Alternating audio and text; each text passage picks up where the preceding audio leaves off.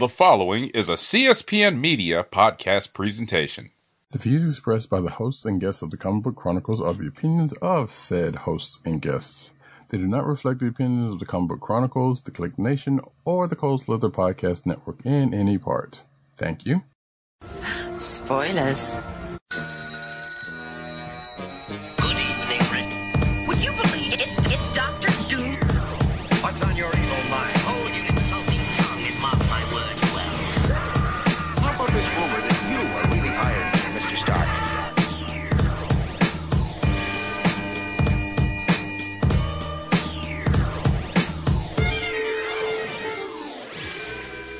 Hello and welcome to another exciting episode of the Comic Book Chronicles.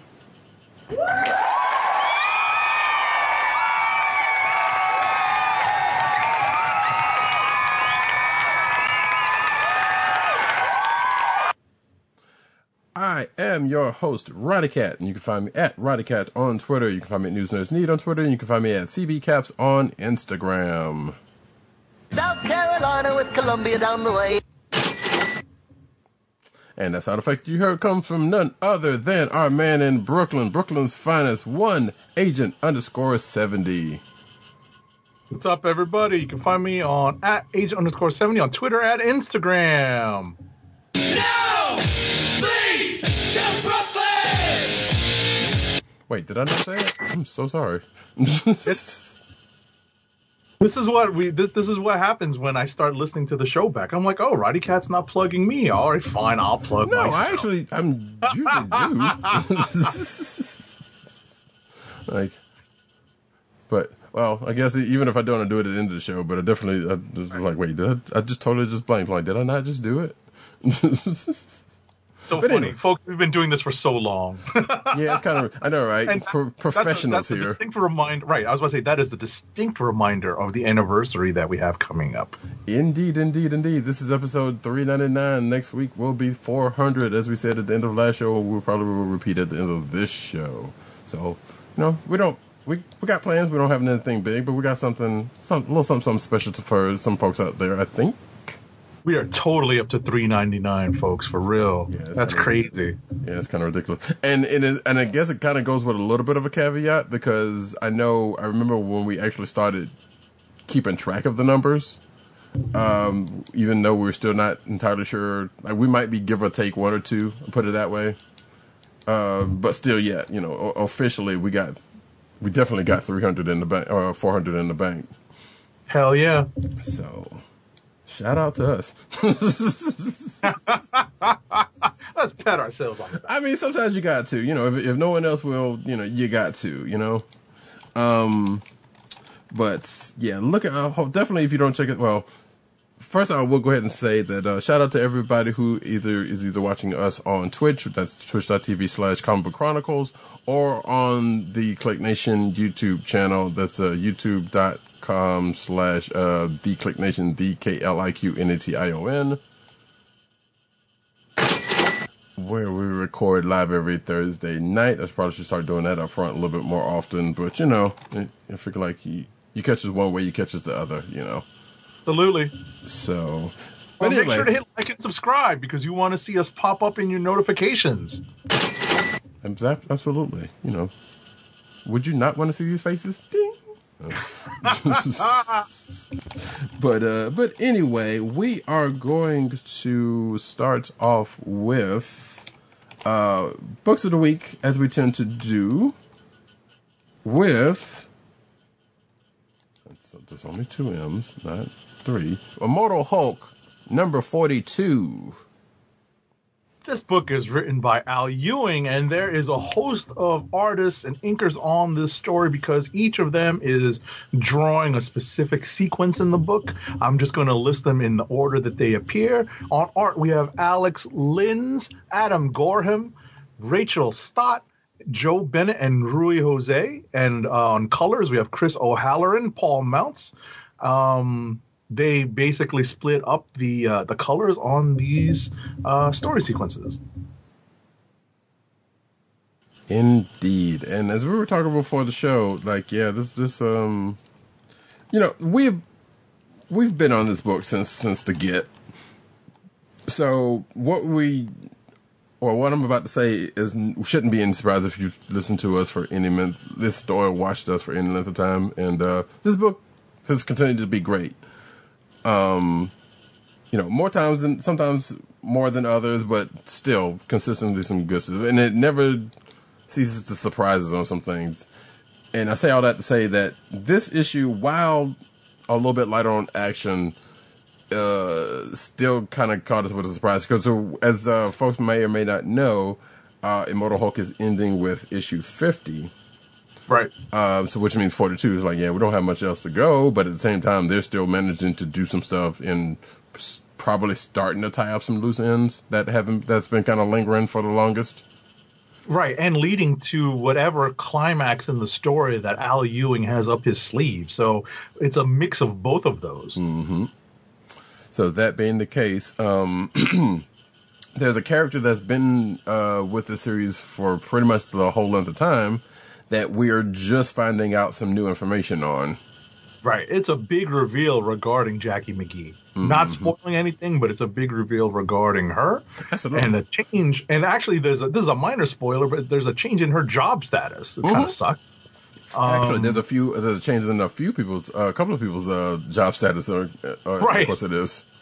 Exactly, exactly. Because what Roddy Cat is referring to is Gamma Flight is dealing with uh, Henry Gyrich and the consequences of Joe Fixit Hulk escaping from uh, the Alpha Flight space station in uh, in in the past several issues. Um, uh, there's a couple of other developments in, uh, involving Gyrich because uh, he apparently puts together a backup team uh, that's going to be familiar to Hulk readers. It's something that Roddy Cat was very prescient about and predicted many, many moons ago when we were talking about this book. Yeah, and and to be fair, like you said earlier, it was like, yeah, we kind of, we kind of, well, well, one, we kind of knew it was coming. We could have, would have known this was coming if we read solicits. Uh, but also, it's we've talked about it before. The fact that you know the way they've been bringing up folks like left and right, it it was only a matter of time before these folks showed up. Right. It was bound to happen. hmm And So- and I guess the last thing we can we can we can we can mention about this book is that the leader makes a connection. And um, unfortunately or fortunately, because I know that Al Ewing loves to quote scripture in this book, um, uh, quotes a, a, a, a great gospel hymn that we all know. It's uh, Yeah. it's found its place. Yeah, it's found its place within pretty much all uh, sects of Christianity. And I when I when I read that, I got chills. Right. I I had to I had to laugh at that part. I was like, okay, that's that's amusing. I absolutely got chills. You know, we've all heard this particular song sung in every different set, you know, like you know, like several different settings and arrangements, mm-hmm. you know, more gospel, more country. I'm not a big fan of the country, but you know, we've heard it in a million different ways. And and, and to see, you know, those partic- that particular refrain or that particular verse, you know, uh, uh, spoken by you know the characters, and I mentioned the plural in that Correct. was like I said, definitely gave me chills. I had the, I definitely got the. Uh, I, I don't know if that's the intended feeling that Al Ewing wanted to give, but I got it. Right. Well, he yeah. we- we're- we're- Regardless of whether that was the case or not, he definitely wanted to evoke something. and surely He surely did in, in that film. Like you know, intentionality uh, aside. So, um, but yeah, that that whole thing made me laugh. I was like, okay, did you really set that whole part up just to, just to say that part? I mean, just to say that line or not? But regardless, it doesn't matter. So it's like, I feel like that's something I want to ask Al Ewing whenever I see him at the next New York Comic Con. like when I see him next, which is scary because I got him to sign my first two issues of Immortal Hulk. And by the time we see him again at New York Comic Con, Immortal Hulk will have finished 50 issues. I mean, my it's my sincere hope that I see him and I will ask him, "Hey, in number 42, is that what you meant?" Yeah, it was also like, yeah, like, like that was a pretty good, um, that was a pretty smooth setup, I admit. But, but it was also seemed like it was just a setup for that line. So that was, you know, I'm not mad at it. I'm not mad at it at all. Uh, but that being the case, I'm, I'm trying to think about if was there anything else that, that came up. It's like, yeah, without giving too much away. And even in that part, we were trying to figure out what Sterns, what the leader was trying to do. Uh, and as I say in my notes, I was like, he's basically trying to use Bruce as a gamma cerebro, seems like. Uh, but I'm not entirely sure if that was the full case or not, you know. Right. I wasn't 100% sure what, what's happening uh, in that sequence. I know that it seemed like the leader is looking to, um, I guess, research both his own connection, uh, his, o- his own gamma connection, and Bruce's. And I guess everybody else is at the, in, in some order. Right. So I guess yeah, maybe we'll see in the next issue or two where that's leading him. Um, cause surely, because we're coming kind of slowly coming, not even slowly, but we're starting to come into the stretch. So that's gonna have to happen in the next couple of issues. But you know, knowing how how Ewing works, we probably won't get into the last the last one at that, and probably even open them up with something else that that that's coming down the line. You know, I would not be surprised by that. Right. I'd be interested to see where he where he leaves the character at the end of this run. Very interested. And as much as I hate to bring this up, but I'm I'm kind of still kind of curious as to whether any of that Maestro stuff is going to play into uh, anything. Oh, into this run? Right. Yeah, I mean it's interesting to think about it because it feels like the Maestro stuff is kind of a logical segue because he does survive. You know, that's kind of the whole point of the story is that he does survive a nuclear holocaust. Right. So, um, you know, we'll see. We'll see. We'll see uh, if if Peter David incorporates any of that stuff. You know, in in the next uh, uh, miniseries that's going to be out soon. Right.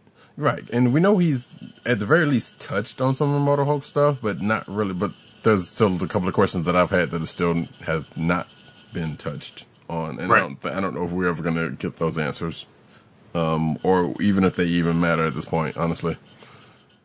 So, but that being said, was that I said no, no, absolutely, I agree. yeah? All right. But yeah, now we're gonna move on What's to next? something else.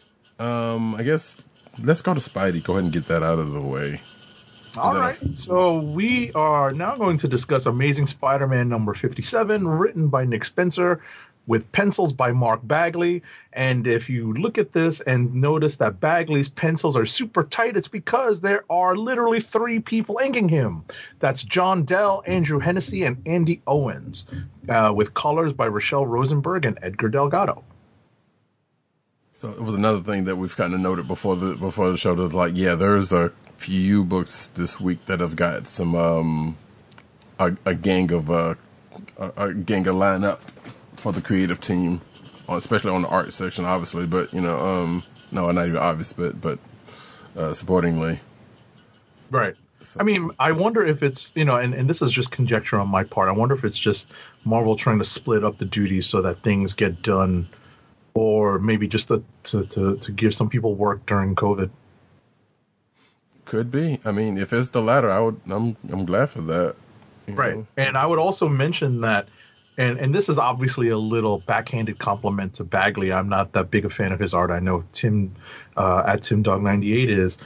If you look at his art in this issue and in the previous issues that he's done on Amazing, it's very clean.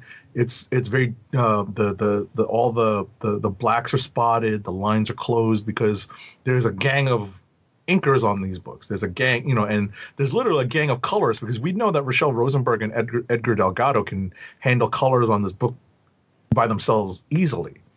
But because both of them are on it, they're, they're both able to, you know, probably put their all into these uh, pages and really make Bagley's art look better than it has in a long time. Right, and under normal circumstances, and I think, and that will become apparent in a couple of these books that we're talking about. The the reason why some of that happens is because they will have different artists for different for different reasons, for different, uh, you know, sometimes Right. different timelines, different, you know, to, to to evoke different things. In this particular book, I don't. That's I not guess the they kind of still do that. Yeah, that's still kind of the case because thinking about what happened in the beginning. I mean, It could be. We don't know. You know, it's not as clearly delineated like it was in Immortal Hulk. Like there's literally sequences like set apart that you can tell, and they actually name that in the cre- in the credits. But um, but yeah, this this again, this is just me taking shots at uh at Mark Bagley. Um, it's it's not because um, he he uh, he kind of uh, bitched and moaned when I tried to ask him for a free sketch back when I was poor. Shots fired, Mark Bagley. You know what's funny is that I saw him like years later at a New York Comic Con. There there ain't nobody standing in front of him, and I'm just giggling because he, you know, he'd kind of come back down to earth and wasn't that popular, you know. So yeah. shots fired. But get into the story proper though. Um, Yeah, this is post mortem part two. We were poking fun at this. Oh, yeah, last we definitely Remain. were. Um, but yeah, I was like, yeah. And matter of fact, I think we even said it before the show. It was like, really, why is this keep? Why is this lingering so much? Because like we had the postmortem last time. Now it's a postmortem part two. Like, what you're gonna do a part four now? And part three or four? Like, get Lord. on with it. Let's keep going. Like we we ain't even gotten to the next arc. Well, I guess we will after this episode, uh, after this issue, finally. Um, right. But um, like all these postmortems and side issues are getting really ridiculous. Uh, but uh, as far as the story is concerned, though, um, this is pretty much the aftermath of what happened last issue, and you know, um, uh, Spidey is reunited with uh, Mary Jane and the rest of the the rest of the the Order, who now has a new official name, I suppose. I, I guess that's Right. what that is. Right. It's not the first time a group of heroes have called themselves the Order. themselves the Order. True. Right. Um, but unless unless they come up with something else later, then I guess that's that. You know, because they felt the need to call it out. And of course, they want answers as to what's going on, and Peter can't really give it to him, and Peter's still kind of being himself. Then we cut to uh, pretty much the end of last episode, uh, last issue, where he breaks into, um, I guess that's Ravencroft, where um, uh, where Kindred is being held by uh, Kingpin and Norman Osborn, and he's wanting answers, rightfully so, from Norman Osborn about about you know about stuff that happened. So pretty much the most of the the the the, the rest of the issue is pretty much them two hashing it out and Spider uh, and Spidey kind of losing it just a little bit, Just with- a little. with uh, with Norman before basically saying, "Look, don't you talk to me or my son or my family ever again." Um, and he goes off, you know, uh, presumably well to get back to to Mary Jane at the end of this thing. But we also, uh, as the order so so much said at uh, in the end of this, like, yeah, we know this ain't over, so we Right. need to find out what's going on. And then, luckily, Peter even knows at the end of this issue that it's not over because in between the the part where he leaves Norman and uh, to the end of the issue, uh, we get pretty much a monologue with uh, Kindred. Right. We find out that Kindred's capture, quote unquote, may be exactly what he wanted. exactly, maybe which we part of his maybe part of his plan. Uh, there's a couple of just other things I wanted to note. Um, the poorly colored character on the last page of last issue was in fact Spidey.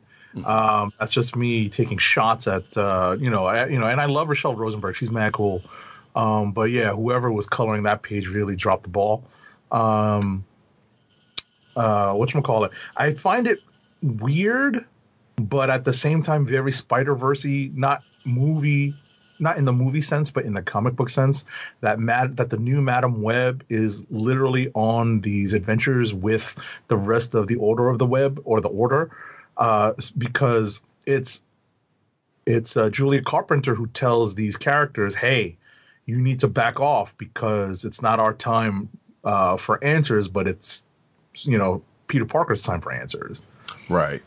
Oh, it's funny. You know, it's funny to see um, the Madam Web character, the the mantle of Madam Web, actually being an active participant in the adventure, as opposed to what we were used to seeing with the old Madam Web, who Spidey used to once in a while have to consult um, as an aside uh, during his uh, his stories. So Right, and even in But- this case, it's still kind of a quote quote unquote active because there's been a few different times where, yeah, and, and granted, it makes sense because she kind of knows what's happening to a point. You know why she didn't act on certain things or not. Right.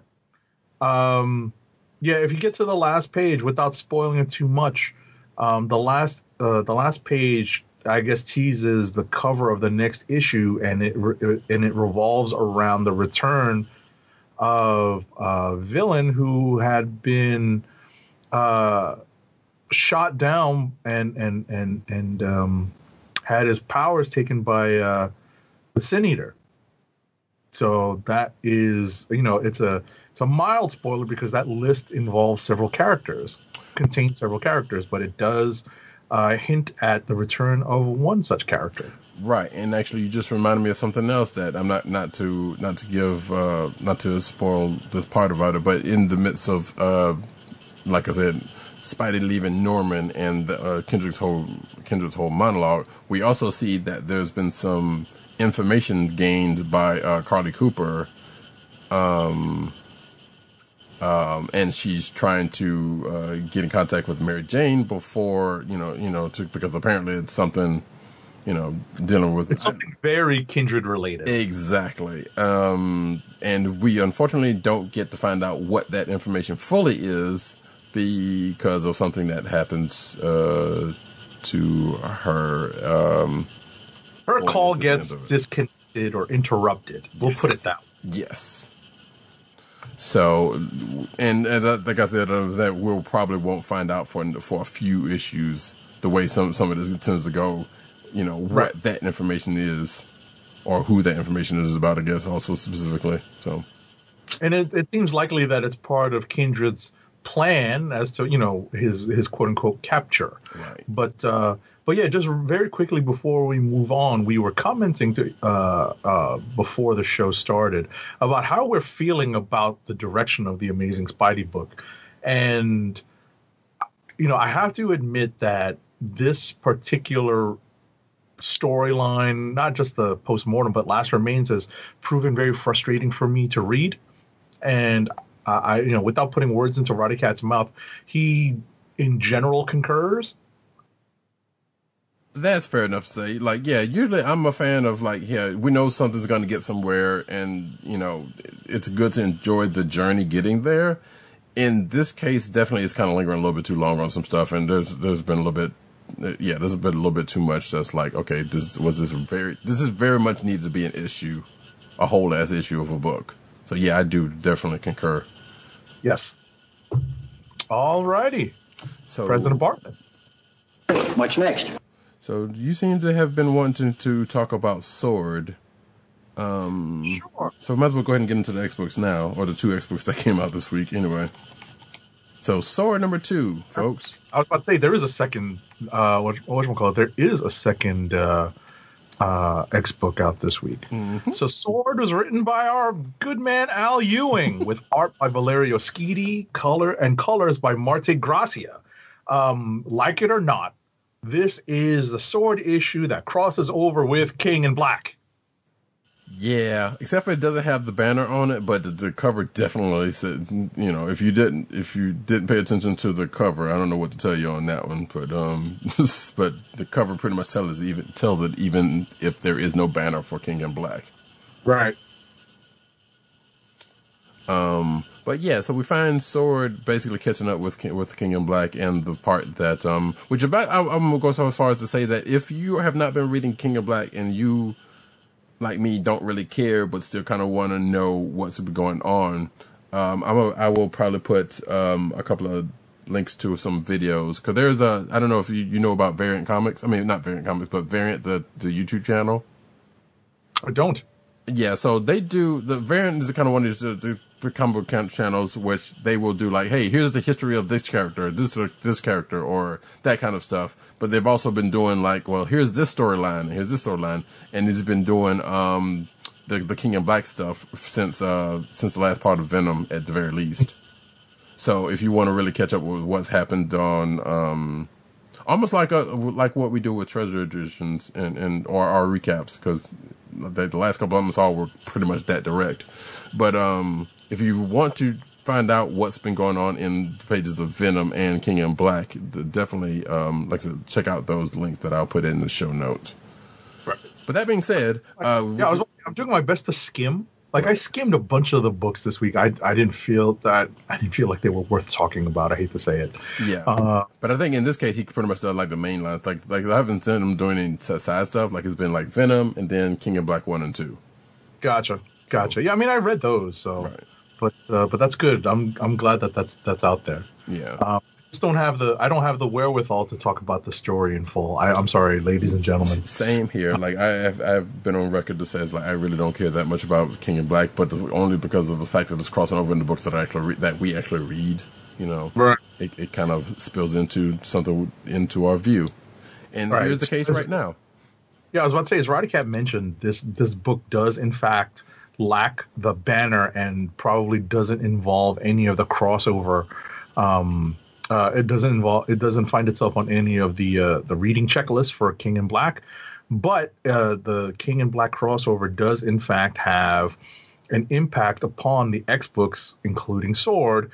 And what we what we find is that Abigail Brand, as the head of Sword, has a specific set of protocols in place for def- for several for different eventualities, and she puts one of them into effect, namely Protocol V.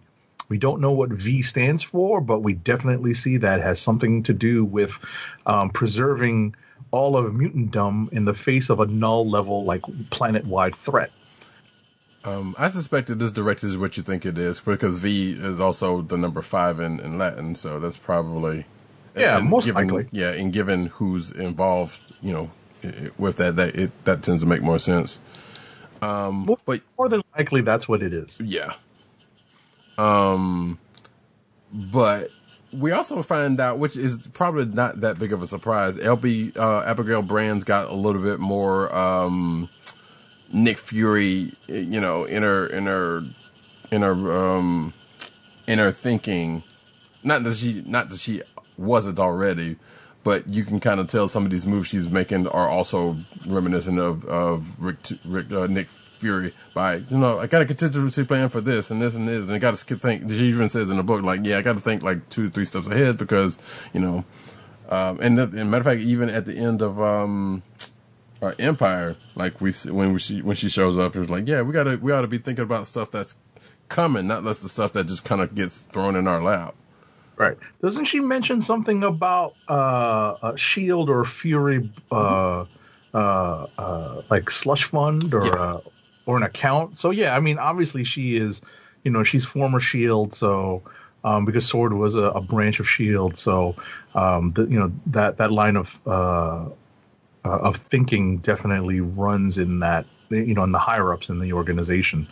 Um, another thing that we see pop up, you know, as several mutants are trying to deal with the uh, King in Black invasion, um, we see Fabian Cortez, uh, you know, show his face yet again, um, more so than the first issue, and he remains the scheming, you know, uh, racist. Um, we see the return of the flatscan uh, slur come back. I don't know if you remember that. Yeah, I do. Yeah. I was like, oh no, we brought that back. Mm-hmm. Hell, and in this, well, wait, actually, it's not this issue. It's Marauders that that uh, a similar thing, uh, not a similar thing to that, but something else actually comes comes up on the racist part, but not with him. Right. Um, And uh, what's funny about this, and I'll leave it, you know, like there's there's a lot of cool stuff happening in this issue that I don't want to spoil. But there's one thing that does happen with Fabian Cortez and Sunfire, where it makes you wonder if he's making a change in appearance to his Age of Apocalypse form.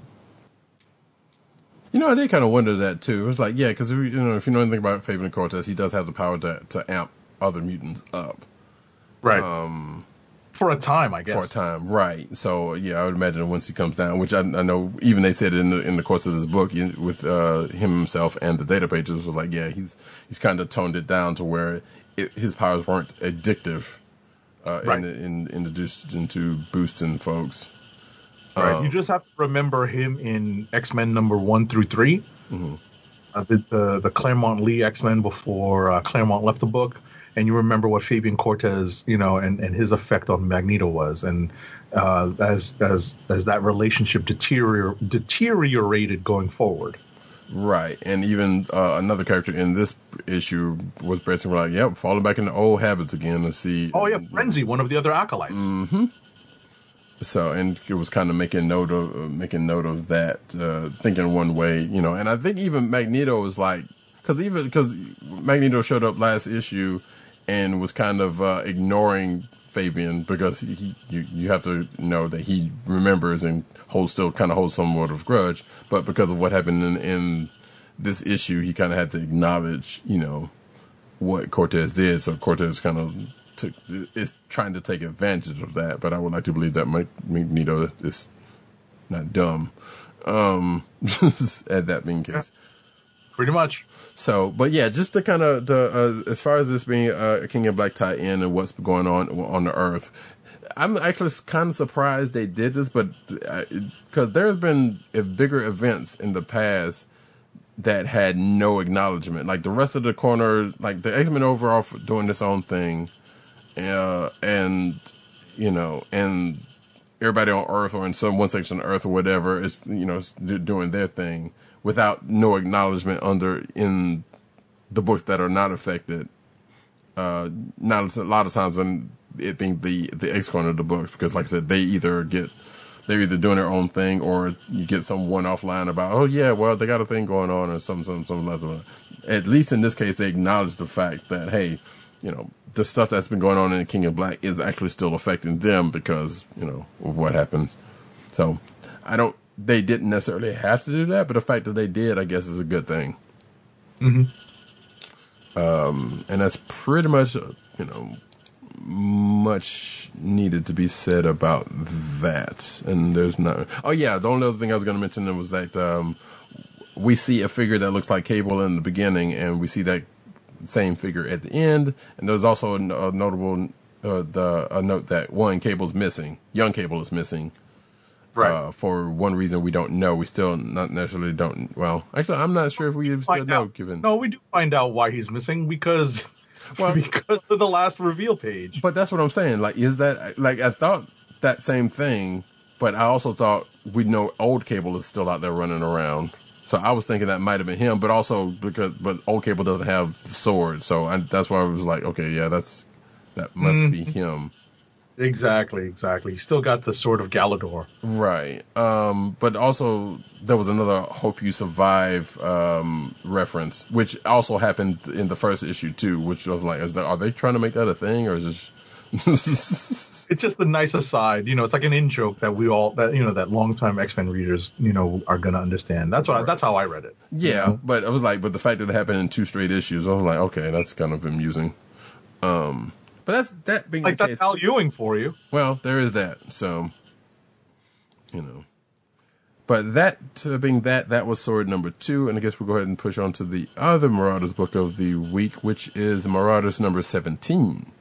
Sure. Marauder 17, written by uh, Gerry Duggan with art by Matteo Lolli and colors by Edgar Delgado.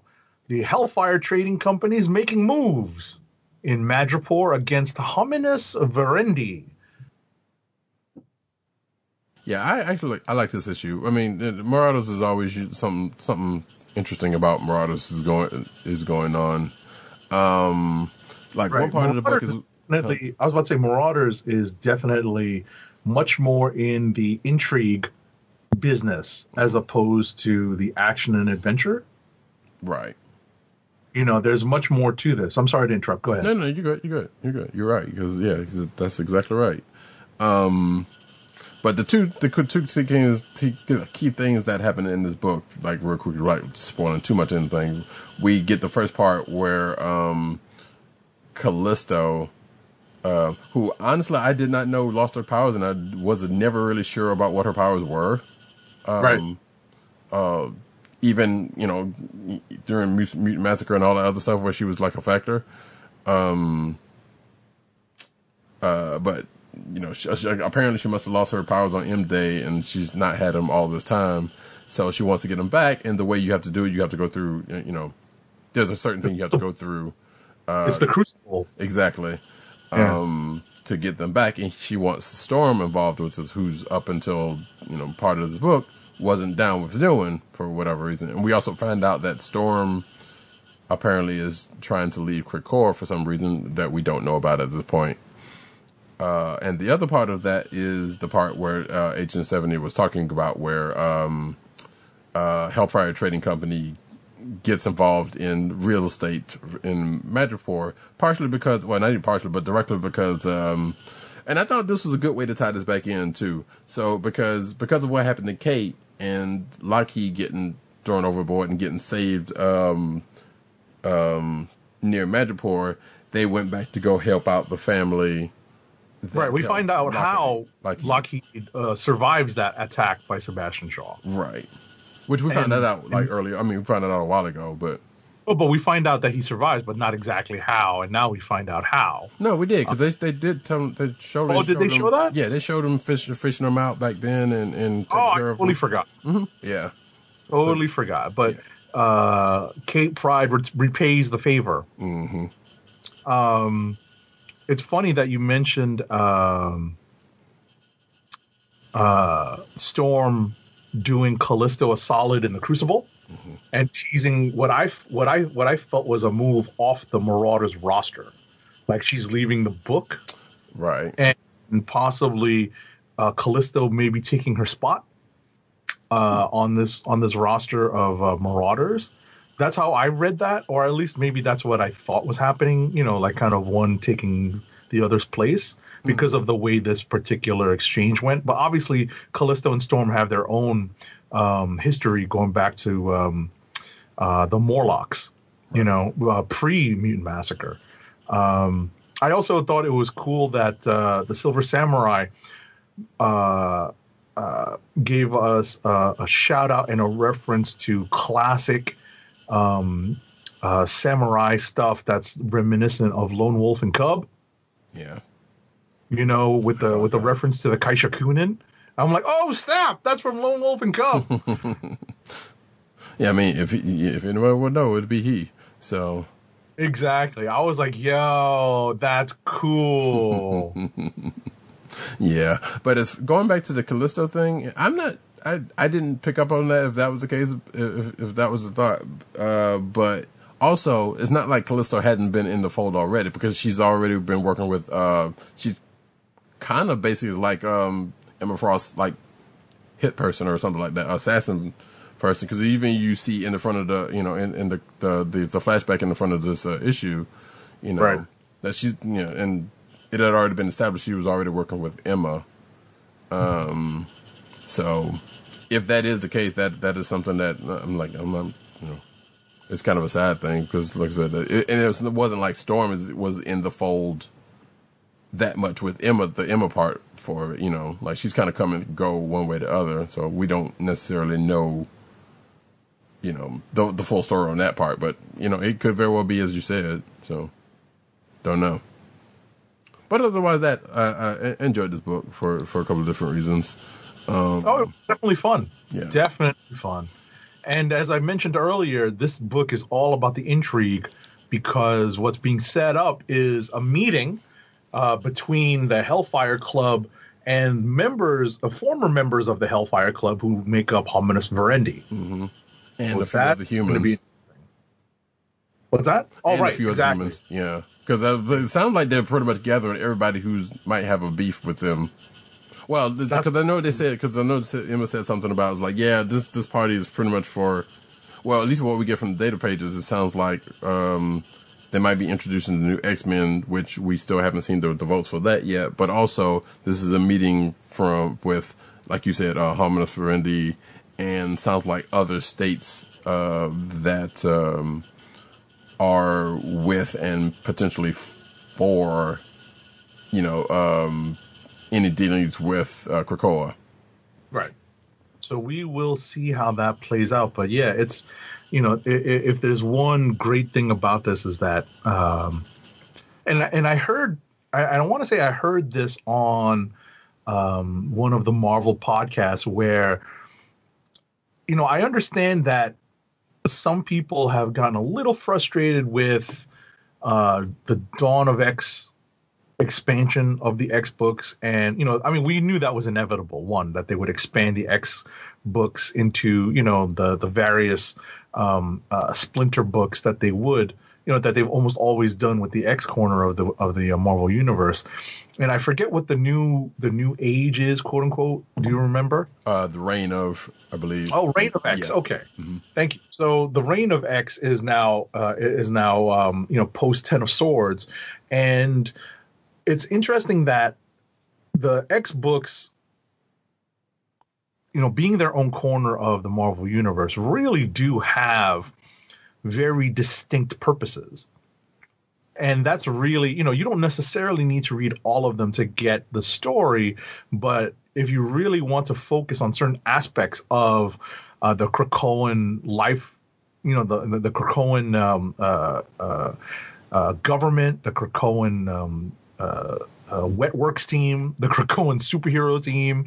If that's you know, if, if you have very specific, uh, uh, uh, if you have a very uh, specific focus or foci um, that are uh, served by these various books, there's other books you don't necessarily have to read Right. you know what we find interesting about marauders is that it really does deal with the business side some of the government side and some of the intrigue the the let's not say palace intrigue but the governmental or, or the inner circle intrigue that is uh that is running rampant um in krakoa Right. And classically, like the X Men proper book would be the one would would be the one main storyline, and even coming in on out of Hoxpox and and um and Dawn of X, it didn't seem like it until recently that was the case. Uh, that it was the mainline book, 'cause- and I can't necessarily point to one book that would have been the case uh, up until now, but it so- sounds like they're starting to get back to where the the the X Men proper book is going to be the mainline book, and then it kind of, like you said, everything is uh, kind of compartmentalized into into its uh, in- into uh, parts of the Krakoan life. sure. You know we have x factor being the uh the, the death investigators. You know as i said earlier x force is the wet work team. So there's uh you know there, there, there are different books for di- you know different different uh, different books for different uh, uh, folks who are looking for different things. Uh, mutant related you don't necessarily have to read them all Right? Yeah, New Mutants still deals with the young the the younger generation. Hellions, I'm still not entirely sure. Not, like that's pretty much another misfit team. Uh, no that's the suicide squad team Well, yeah, but I mean, again, that's kind of also, you know, X Force's purview in a in a sense. Mm, I was about to say X Force is like I said, like X Force is like the Black Ops team. Sure. So, but but because it's not made up of the former villains, that's the kicker. Right. Yeah. That's the kicker. So that's what differentiates um, Hellions from X Force. Yeah. That gives that. That's what makes them more of the Suicide Squad style team. Right. All right. Moving right along. Um, we got one more book before we get hit the rapid, or we're going to go straight to rapid. We can go straight to Rapid because we've covered like a, a big chunk of the Marvel uh, corner of the books, and we've got some. Believe it or not, folks, we've got some DC Future State stuff this week. Indeed. I will spin it. I will spin it up, and we will see what we have in common.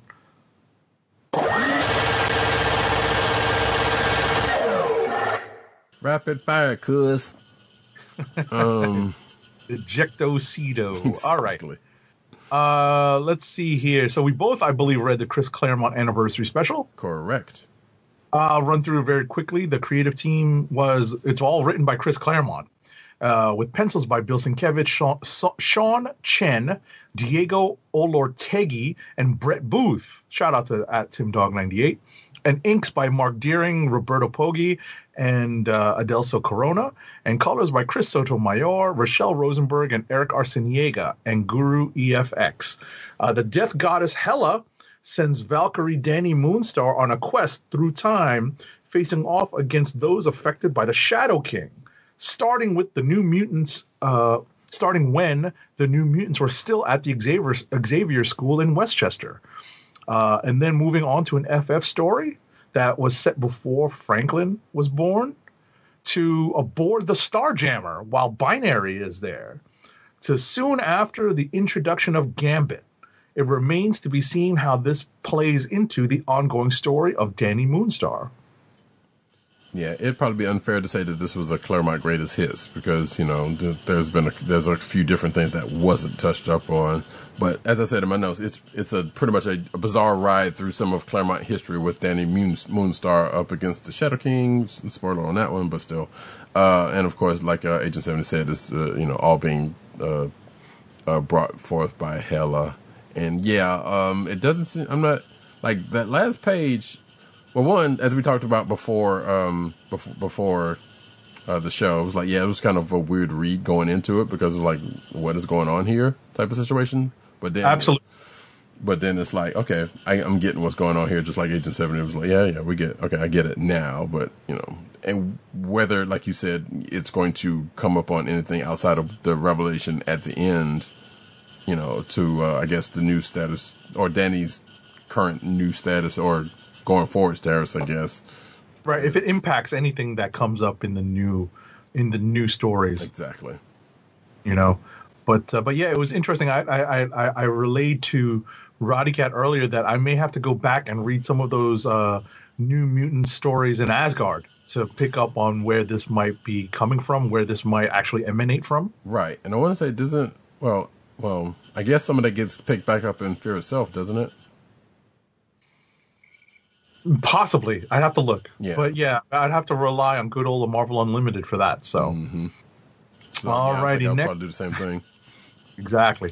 Next up, believe it or not, is Gwenom versus Carnage number one. This is written by Seanan McGuire and art with art by Flaviano and colors by Rico Renzi. Unfortunately, this series seems to follow up on parts of the story left off by Seanan McGuire in the Spider Gwen book, which means I may actually have to pick this series up.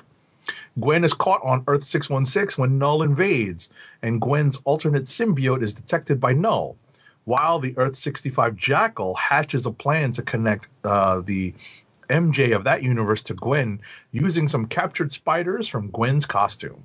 So I hate to say this, this actually does feel like an actual issue of Spider Gwen uh, that is crossed over with King in Black.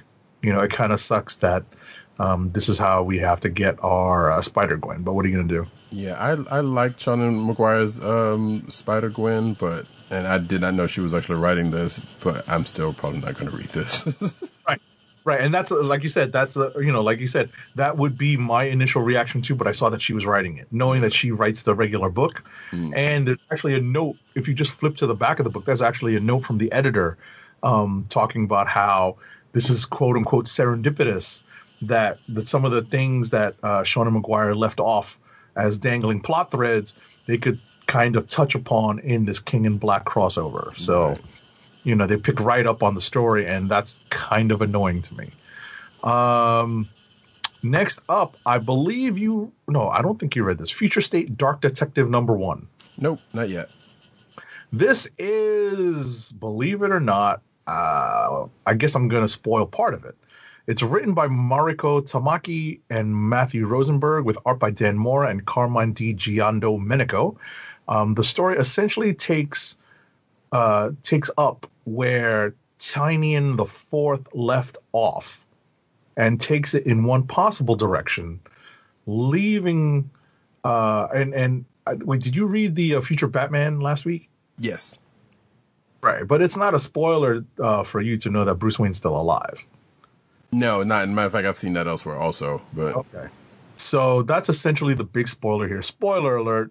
Um, it takes it takes Bruce's story in one possible direction. That's kind of the the whole gist of this future state stuff, and um, it leaves Bruce broke and broken, which is just another you know uh, possible direction that the current storyline could go in. And Grifter continues to play a role with the Fox family. This kind of reminded me of John Wick 3, following up on the end of John Wick 2. Did you see John Wick 3 yet? I have not seen Parabola yet. Or Oh, yet. Parabellum. yeah, Ah, you should watch it. Yeah, I plan Just to. That's a list. It's it's actually on the short list. It's like one of the one two, but there's been uh, some other stuff I've been kind of digging into lately that kind of put that off. But I definitely plan to. Like Clone Wars. So There's that. Yes. All right, next up, I think you read this. This is Future State Teen Titans number one. Yes. In fact, uh, these next two you're doing. Yeah, these two you're doing. I've definitely read these next two. All right, uh, this was written by Tim Sheridan with art by Rafa Sandoval and inks by Jordi Tarragona and colors by Alejandro Sanchez. I'm like, wow, we have really exported uh, comics uh, around the world because of the names of some of these uh, creative teams are definitely. Um, uh, well, at least this particular book caught me by surprise. I'm like, wow, there's a lot of, and and and the next book too. There's a lot of, and and I'd have to do um, uh, a Google search to see if these uh, creators are in fact based in Spain, the way a lot of the the, the more recent um, uh, creators uh, are have been kind of been um, uh, incubating, you know, in this, you know, in in in the the art. Um, you know, in the in the artistic uh, corner in Spain, I wonder if you know. I wonder if they're from there also. You know, I'd have to look them up. Yeah, that's a good question. So, uh, you know, there's lots of new Titans in this possible future as Nightwing and Starfire try to lead the Titans in the wake of Titan's Tower yet again being destroyed. Uh, Nightwing seems to be going down a dark path with Red X in tow. This is the first appearance in comics of Red X. That's not a robot, apparently. So, if you remember Red X from uh, the Teen Titans cartoon, he's in the regular DC universe now. Yep. Um, and I guess the only thing I have to add to that is like, um, yeah, like they basically, uh, so Nightwing and Red Arrow pretty much searched to demolish the Teen Titans as um, Agent Seven said, which I I noted that also, but um, like yeah, this place is always getting getting wrecked. like there's one thing you can count on, like Teen Titan. Well, the Hall of Justice is now getting getting messed up, as Right. we'll see in another uh, uh another thing, and Titan Tower. But also, like they went in there looking for a weird construct of um, that I last saw in its own book, Right.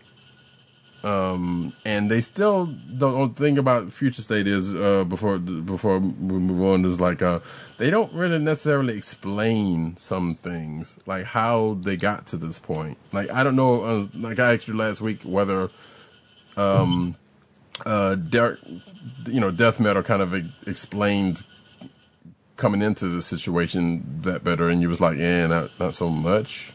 Only that uh, you know and if you read the the opening pages of these books Right. they all say essentially the same thing which is this could be just one possible future based Right. on the events uh, based on how um dark nights death metal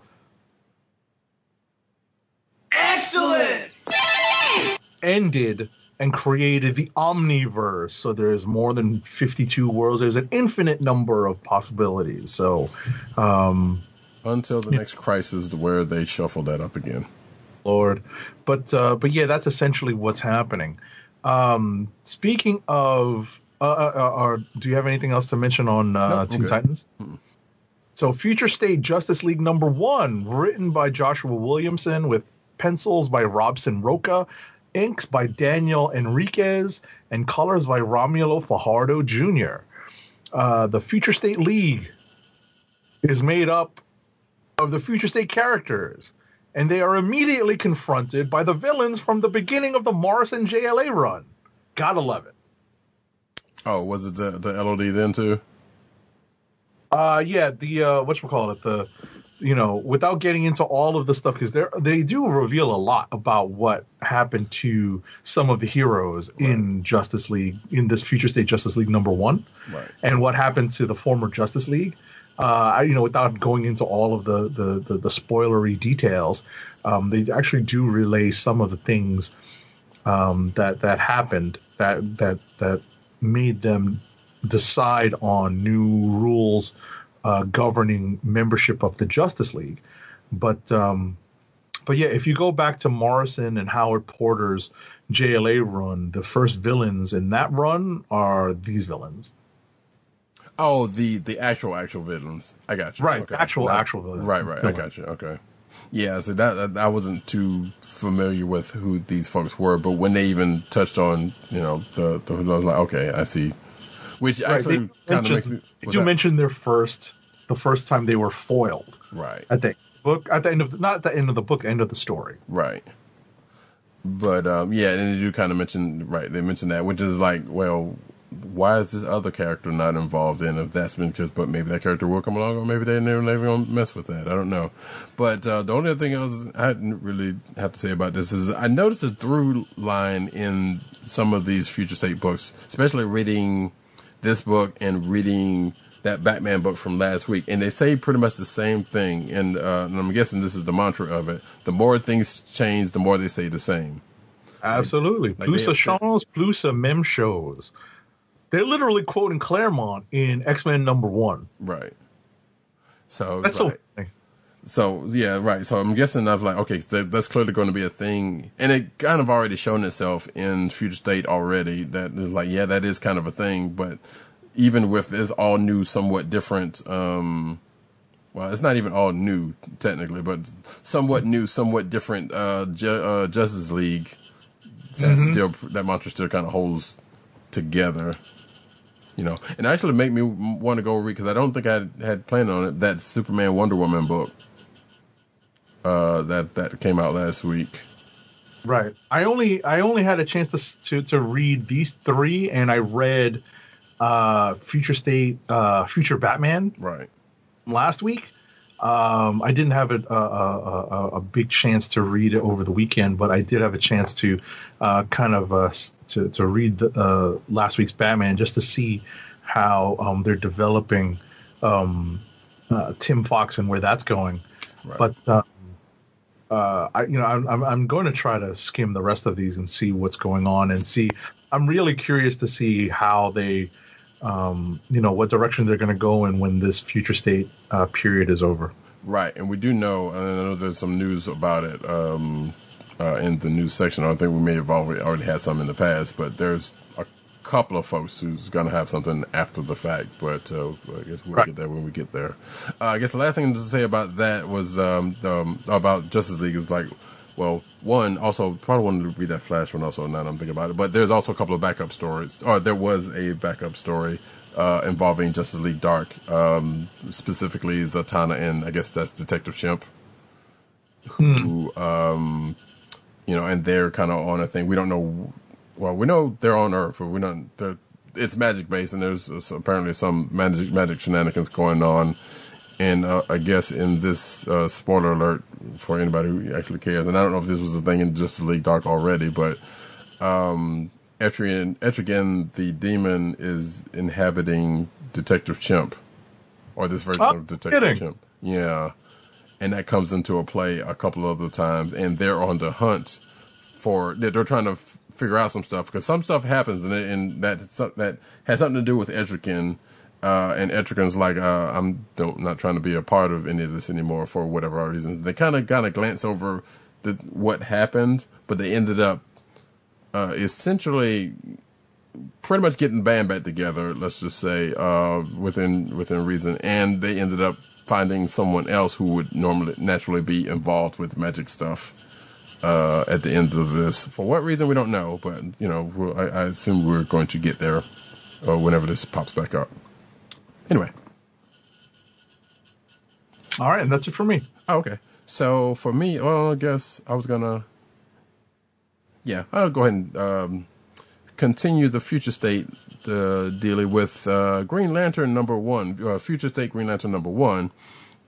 And I'm sorry, I forgot to get the uh, the the uh, creative team on this, but um, uh, Lanternless John Stewart and other ringless lanterns are getting their John Carter of Mars or Freedom Fighters on on some planet um, against the God in Red and their army.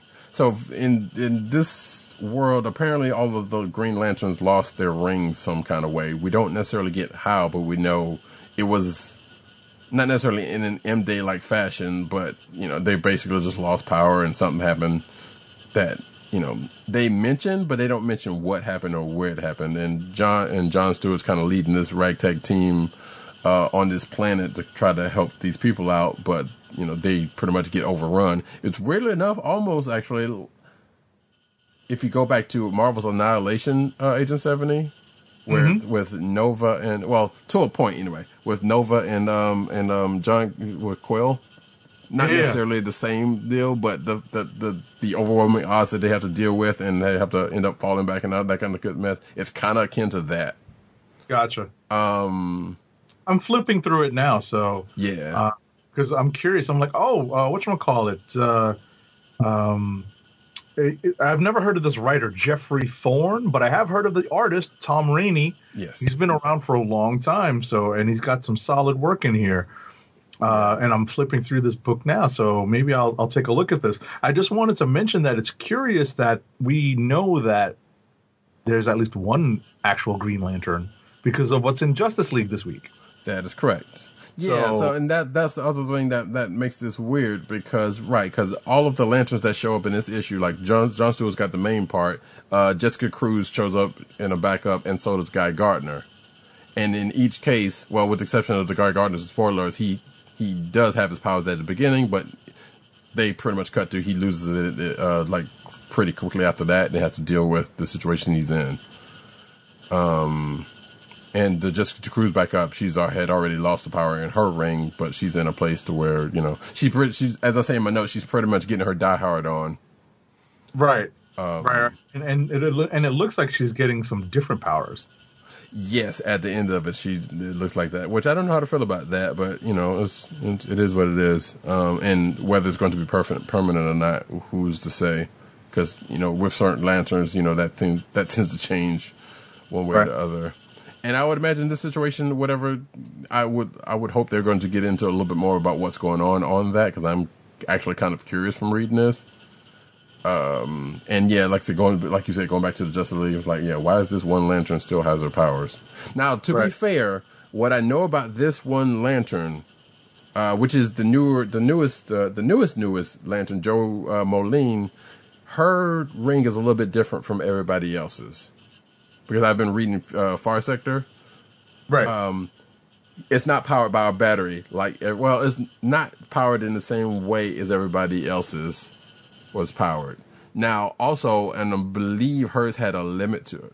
Like hers was not as powerful as the other ones, but it's, or it might be reversed. It might be as powerful as others or more, but it's not necessarily powered the same way. And it also had a time limit to it. Now, Gotcha. again, Far Sector is still going on, and we don't know, you know, again, what's going on in this um, uh, at this point with, you know, the state of the Green Lanterns. Uh, but I would imagine that's probably why her ring might not be affected because of the the, the uh, stipulations on her ring and the power they're in We'll see. because because I know she uses her she when she uses her ring and she uses it for a good length of time, she has to rest for as much of a length of time, as opposed to, you know, Recharging. exactly As opposed to recharging it with a battery. with a battery right? exactly. So that's probably the key difference here. That that's that's why she's still powered. Possibly. I mean, you know, it's it's you know we've yet to see um, how that plays out because if I recall correctly, the the subtitling or the the text that's in the book mentions that she restored all their power so it's weird. Oh, that she did. Yeah, so it's weird. Okay, Very weird. Yeah, that that is weird. it's- So It's future state, so Right, exactly. Yeah, and and I suppose I'm wondering if they're going to end up doing the same thing they did to her. She's going to end up doing the same thing that they did with her ring to everybody else. Maybe we don't know. We'll we'll figure that. We'll find out. I, I guess at some point when when and or if that shows itself.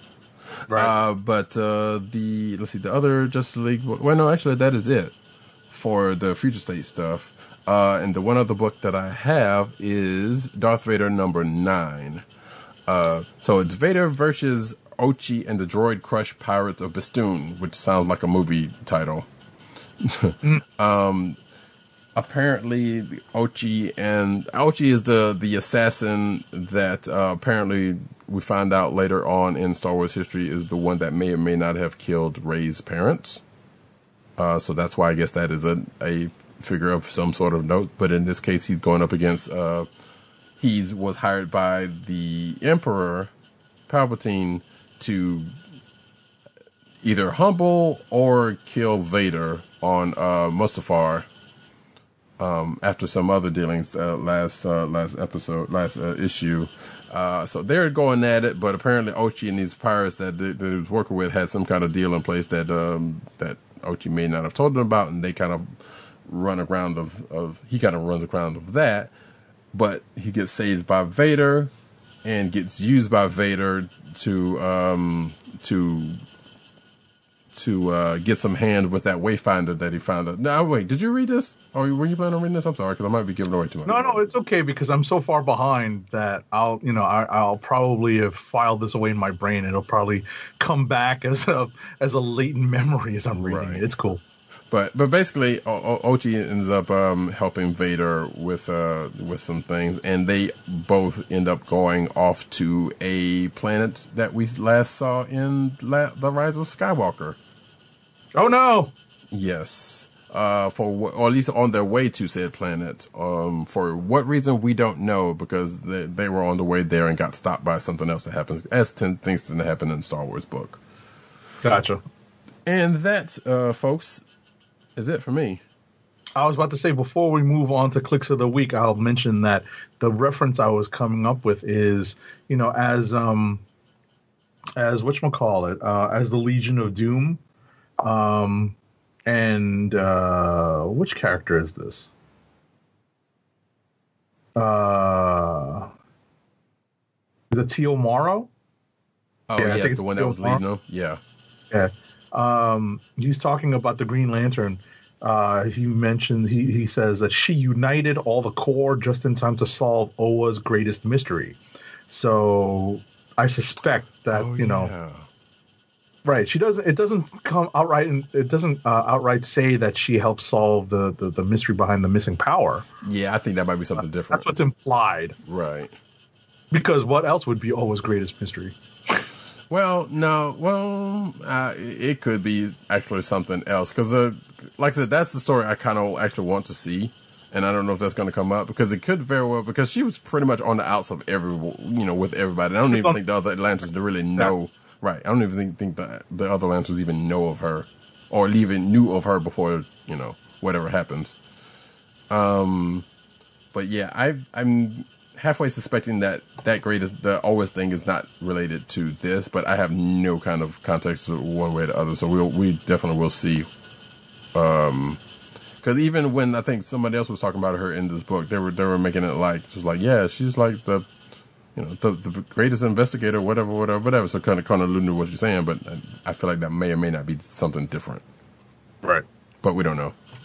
That being the case, uh, we can push on to clicks of the week. Clicks of the week. And we got two uh, clicks of the week, or at least one potential click of the week, and a def- one definite from our other uh, uh, co-hosts. So from Dirt, he says "Sweet Tune, Sweet Tooth, the return number three for his click, That's cool. and for Tim, he's got a potential of uh, Seven Secrets number six, which, as we were discussing discussed discussed uh, before the show, was a book I know we've brought up before, but I don't think any of us had actually ever read it, and I didn't know Tim was reading it until until Tim mentioned this. Right. So there you go for those. You got yours? I think so.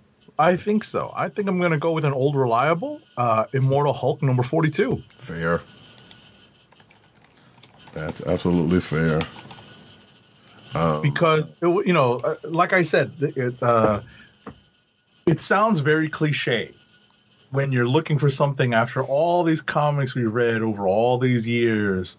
When you're looking for something to make you feel something, you know, Al Ewing got me with that one particular panel sequence. So, Immortal Hulk number forty-two, it is. And on that note, I'm actually I'm I'm slightly torn between like Marauder 17 and weirdly enough Green Lantern number 1 and Justice League for Future State. Okay. There was something weirdly interesting and compelling about both of those books. And um and you know like I said we've I've said it earlier and I've said it previously it's like yeah, I'm not sure like if you're just coming into the Future State you know, and granted, they've not really given you much by way of like, hey, here's how we got to this point outside of the fact of the blurb that you mentioned earlier about, hey, like this is a possible future situation. But I would have still liked to have seen a little bit like what event, if anything, kind of led to this. Because even in the Justice League book, they were like, yeah, it was like, yeah, this you know, it got this way for a reason, you know, for, you know, because of something or some things. Right. And I think, you know, obviously we know they're doing that on purpose to Right. kind of tease everybody and, and, and, and, and show everyone a possible future. And, uh, you know, we all know their belated attempt or their, their, uh, uh, their aborted attempt to uh, try to launch um, the, the 5G um, uh, line, which we all suspect is, is where future state kind of comes from and um, you know, th- th- it's just them trying to. Um, it- it's funny how uh, how how Roddy Cat mentioned this, and I, I laughed and filed it away. It's them just creating more timelines to uh, later retcon. Yeah. Yeah. Because also, the- yeah. that don't. Yeah, it's the ones that don't stick to the wall after having you know been thrown against the wall. Right. Like there's a weird Secret Wars quality to this, to this whole thing, but not in a direct sense. Right. Like like all the spin-off stuff, all the tie-in stuff that kind of happened during that uh, Hickman Secret Wars, like uh, this kind of feels reminiscent of that, but not like directly because obviously these are a lot of this is not coming from. Well, it's between this and all new, all different uh Avengers type of situation. Like it feels like it's just a mix of that. And yeah, and- thinking back on I'm thinking back on Secret Wars, like, oh yeah, you know, we had so much fun with like Thor's. Mm-hmm. You know? And, and and some of the other books. I mean, yeah, some of them were hit and miss. yeah. Uh, you know, that's a that's not a bad comparison. I, I like that comparison. Yeah, and yeah, like the, there was stuff was out. There was some stuff I was in, but there was also stuff that was like, hey, there's some possible, you know, some some some other timeline stuff that was like, hey, this is some stuff that could probably potentially come back to if they really really wanted to, but, yeah, but they never have. Like Thor's. I mean, they tried with A Force and it didn't really fly for too long, but they tried. Yeah, and I like and I really liked A Force. So um, yeah, but that didn't happen. Uh, but anyway, not to belabor this too much longer. Uh, I'm thinking for my pick, I think I'm actually going to go with Marauders number 17. Sounds good. That was a great issue. Right. Um so there we go. Um and on that note, we are going to push over into the news section, but first, an ad read. Our first ad read of the night is for Funko, Fun at First Sight. It's your home for exclusive collectibles such as their world famous pop vinyl bobbleheads, apparel, including t shirts, hats, and socks, and brand merchandise, including custom DIY pop figures, art books, and skateboards.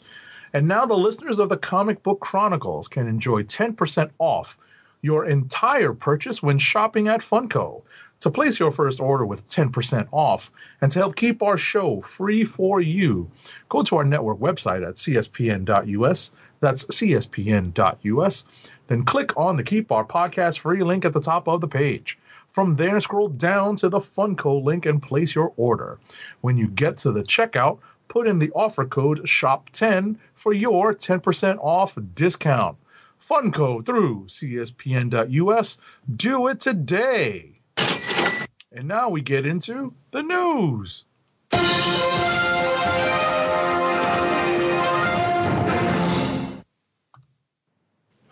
I got to do better about um What's that? Uh no, it's just I got to do better about checking the the uh Twitch comments and stuff cuz I see something Nightbot must have caught something. but anyway, um uh, I was just gonna say that you know what I have not been much of a skater, but I kind of actually you- mentioned skateboard decks, and I was like I kind of want to actually check out. There's a couple of skateboard decks that I kind of want. I wouldn't mind having, but it'd be useful. That's I'm not cool. not useful, but uh, I'd put them on the wall or something like something stupid. Anyway, um, folks, we are now at the news section of the night, and we start off like we do every week with the cinematic news. Uh, starting off with Star Wars has of- given official names to the eras of the prequels, quick uh, sequels and more as Agent Seventy. Hold on, let me let me give you the. There we go. Put the close up on Agent Seventy. There we go. So now folks can see what you, what you're holding up. Right. This is the graphic that this story refers to. You can find it in um, the solicits for January 2021. Um, so this has been, you know, this has been out for a little while, but uh, Cat is going to go further into the story. Yep, yep, yep. Um, yeah, I'm glad you I'm glad you put that up because I was actually uh yeah good looking out on that.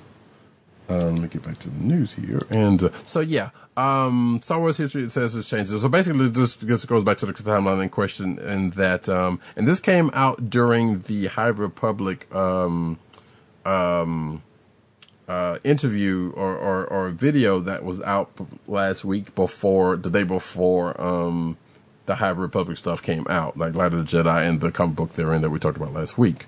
Exactly. This is what people who read solicitations actually get a little bit of news ahead or information ahead of time because this is published in the solicitations for the for the High Republic uh the, the first issue of the High Republic Star Wars book. Exactly, and I feel like we may or may not have talked t- talked about a little bit of this in passing at one point in, in time in the past, but we didn't have it officially, you know, uh, Right. an official timeline as we do here. Um, which I don't know why I clicked that because we've already seen that. So yes, so as you can see, as if you're watching the video, you can also see the timeline in the article uh, here. Uh, the High Republic, as we said last week, set 200 years before Phantom Menace, and we see uh, that started from the High Republic point and going up into the Rise of the First Order, which would be the Last Jedi, the last movie. Uh, and, and I remember when I first saw this, I was like, well, why are they not showing the whole timeline? Which I get it, they don't necessarily have to because they're trying to focus on High Republic and not necessarily go back to the Old Republic and that stuff, you know, prior to that. Which, as far as I know, is still canon. Um, or at least some of it. I don't, I don't know about the, the MMO because I know they, there's some licensing thing that I remember them going through well before now with that. So I'm not entirely sure if that stuff is still canon Right. but or even the original uh, Bioware Old Republic, uh, Knights of the Old Republic uh, um, uh, video game. But I guess we'll that'll all come out in the wash. But right now we're on the High Republic, which I think uh, has a has started off pretty well. And we got an official timeline, and as you can see from the timeline, where everything falls into place, and the, the movies and the TV shows they're in that fall into place with each section of the timeline. Uh, we don't have the High Republic stuff left because obviously that stuff's still coming out, but we do know Light of the Republic and the, the comic book from last week is in there. It's just that this is the, the graphic that we got, you know, prior to, uh, the launch. The, Right. You know, so. Star Wars heads more than likely have already seen this and, you know, because, you know, probably has a, a poster of it on your, on their wall like you do. It's just, it's their desktop wallpaper. basically you know, like we joke now i'm pretty sure i know a couple of people that has probably done that I'd, I'd do it myself but you know Exactly, exactly. All right. Uh, if we're up. done with that story, we are All right, next up, um, uh, spoiler alert for anyone who has not yet watched the end of season two of The Mandalorian. Um, the big spoiler uh, um, appearance was such a big secret; it wasn't even in the script. That's how they kept it so secret. And that's the bottom line. pretty much and yeah and even if you were like i was um partially spoiled on it it was still good to watch so if you haven't watched it and you are inclined to you should definitely check it out and i don't know what's taking you so long at this point i shouldn't say that well yeah i can still say that's hard but um but yeah you definitely check that out it's it's it's quite cool uh next up Marvel's Moon Knight, this is a sequence of uh, Moon Knight news we got coming up in this block. But um, Marvel's Moon Knight cinematography seemingly confirms Oscar Isaac casting. Um, so Moon Knight cinematographer Gregory Middleton has seemingly confirmed that Oscar Isaac will be portraying the titular, hero in Marvel's upcoming uh, Disney Plus series. And I think there's been other like people have pretty much been running with that, and uh, we have not seen anything from like you know Mar- uh, Marvel Studios or Disney or Oscar himself on this stuff. Is that I remember anyway.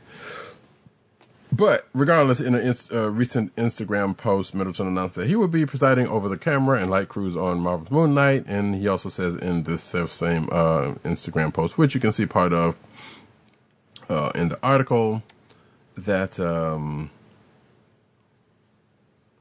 yeah, he basically says like, you know, um? Well, the sequel is out. Uh, it's an honor to be a part of uh, introducing a new character to the MCU Moon Knight Hashtag Moon Knight. Uh, who says cinematographer worry about white costumes. Um, not if they are complex characters played by an amazing performer like official um, Oscar Isaac. Thank you, director Mo- um, Mohamed Diab and the MCU for inviting me aboard. So, you know, that's kind of pretty much folks taking that. Um, you know, that Yeah. that is indeed the confirmation. But as we will see in another story, that's not necessarily always the case, but probably still is. Next up, All right, next up, uh, Marvel Studios' uh, Disney Plus Moon Knight series has added an acclaimed duo to its roster of directors. According to the Hollywood Reporter, Justin Benson and Aaron Moorhead will be directing episodes of Moon Knight, which will begin filming in Budapest in March, where uh, Hawkeye and uh, Black Widow have some memories. Uh, previously, the only confirmed director for the program was Mohammed Diab, while Jeremy Slater is serving as the leader of Moon Knight's writers' room. Okay. Um, one other bit of Moon Knight news is Disney Plus um, Moon Knight show with Oscar and see again. This is why people are going with it. Uh, uh, casts another key role, quote unquote. So it appears that the that Moon Knight has cast another actor, uh, according to the Hollywood Reporter, May Calamway. Calamaway. My apologies for for screwing that up. Um, I can sound things out, folks. I promise. Um, has joined the cast as a yet unknown character, though the publication calls it a key role. So I'm going to guess that um, it's probably um, what's I can't remember the the, the um, there is a lady in Moon Knight's life in Mark Spector's life, uh, and I'm assuming that's her. Like, and I can't remember her name right at this moment. But if it is a key role, that we we can relatively assume that that's it's that. So that being the case, hey, um, Calamaway Awi is probably best known as her role as Dina in the comedy drama series Ramy or Ramy, also featured in the war film The Long Road Home and action thriller The Brave. I still don't know who that is, but hey, there you go. Next up, All right. Uh, Kevin Feige. I don't even have to say Marvel's Kevin Feige. All I have to say is Kevin Feige, people. Kevin Feige confirms how long the Disney Plus She Hulk series actually is.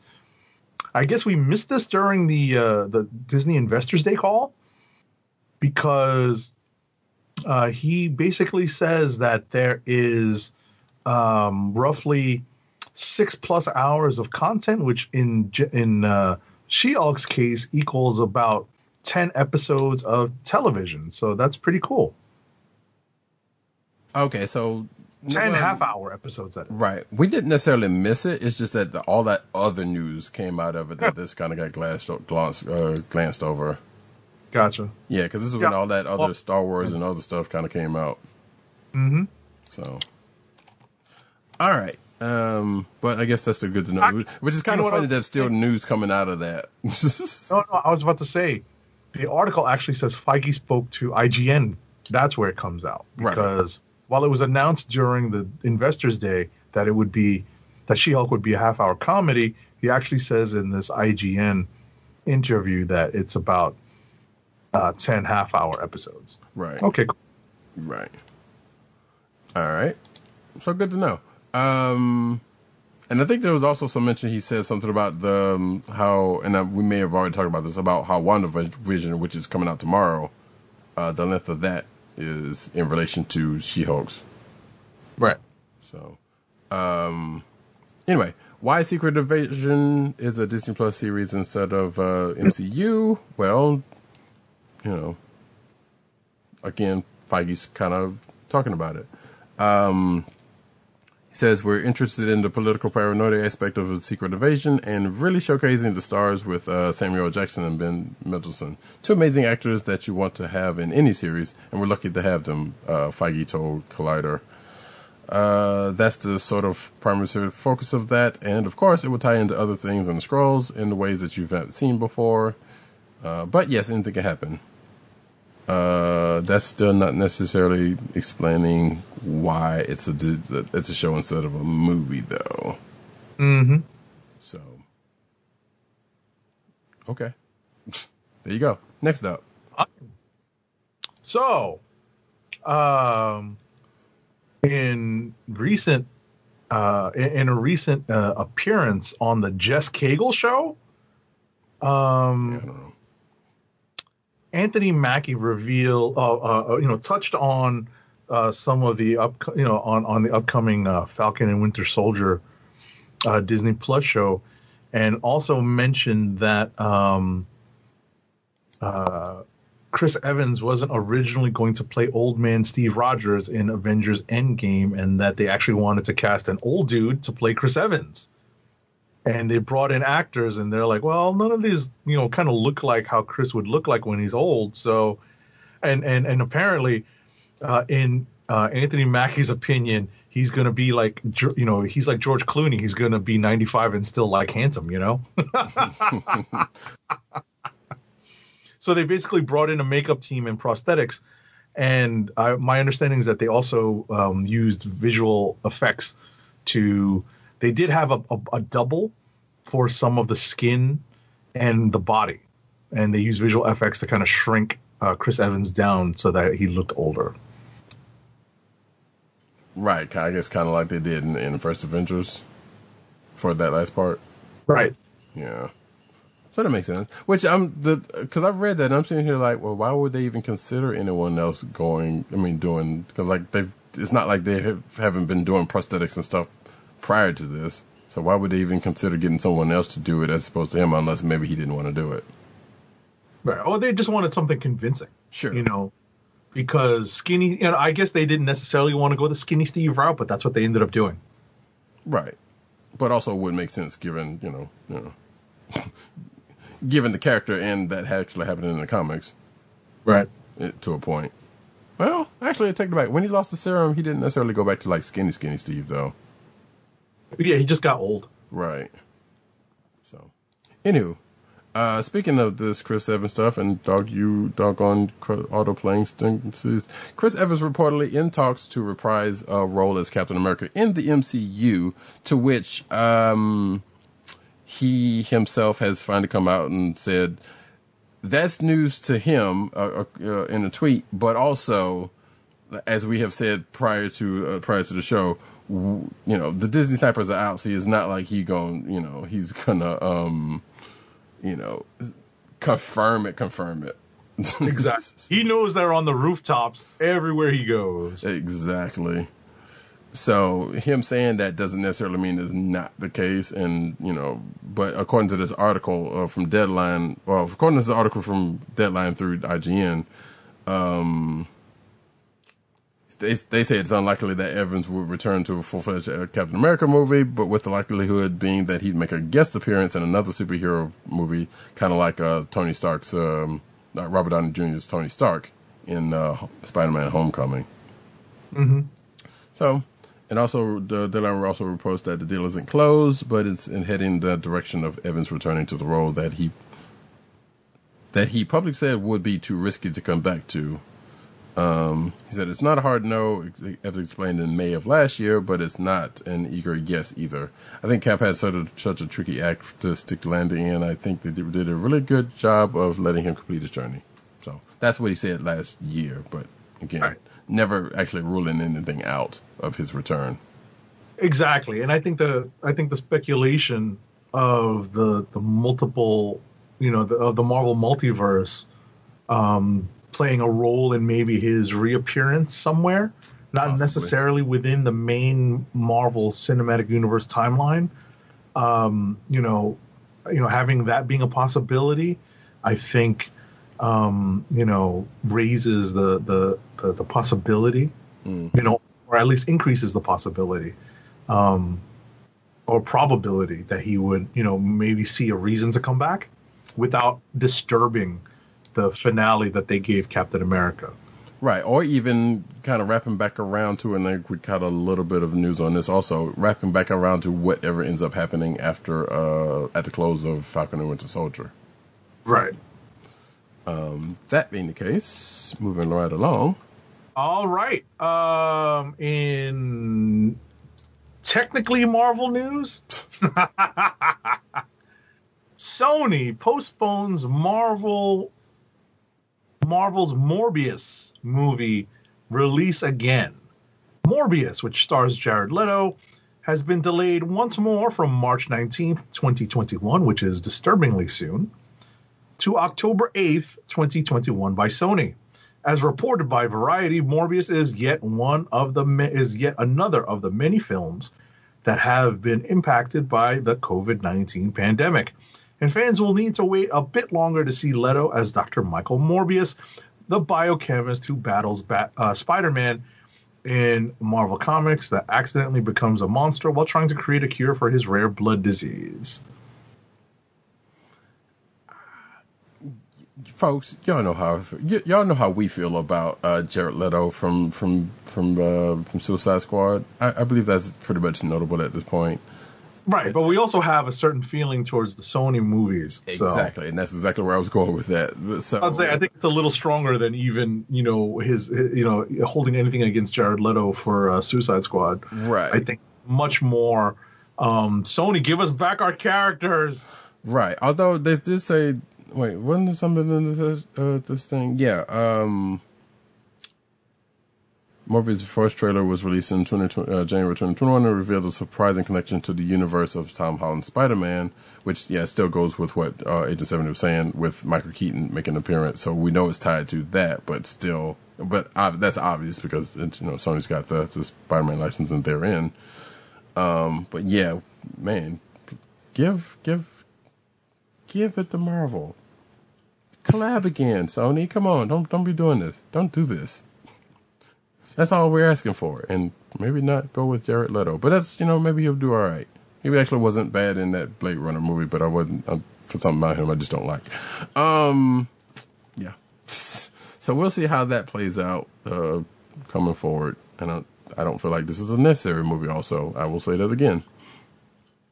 Uh, next up, Ray Fisher clarifies uh, Cyborg's removal from the Flash movie. Geoff Johns still with Warner Media, and I feel like that's a this was yeah there, there was an update to an update that I didn't see previously. But anyway, uh, so Ray Fisher uh, is for those who don't know, you know. Um, Cyborg in the Justice League and have been calling out some problems on the set of uh, Justice League um, loud and proud and strongly. And this has been an, uh, been an ongoing thing for the past, actually, almost going on a year, probably uh, after a while.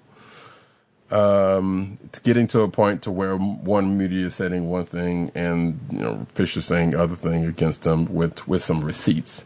Uh, so here, the actors posted a thread of tweets in relation to the Wrap's article that cited insiders with purported knowledge of the situation as the main source behind uh, emerging claims that Cyborg has been removed from the Flash movie screenplay and that the role isn't going to be recast. Uh, the story also asserted that Fisher publicly stated, quote unquote, publicly stated that he did not want to be uh, involved with the project via Twitter, which I believe he pretty much said that that's not true Um, and he basically further suggests that the Wrap, you know, uh, changed their article, uh, and then he flipped it back to talking about the uh, the studio.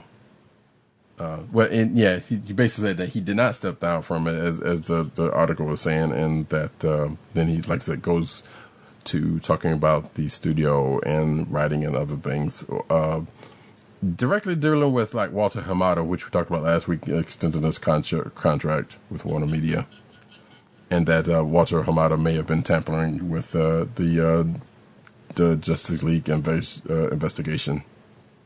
So it's a whole thing, folks. And it's, uh, it seems to be well, it seems to be contact, uh, going. Well, it, it seems to be still ongoing thing.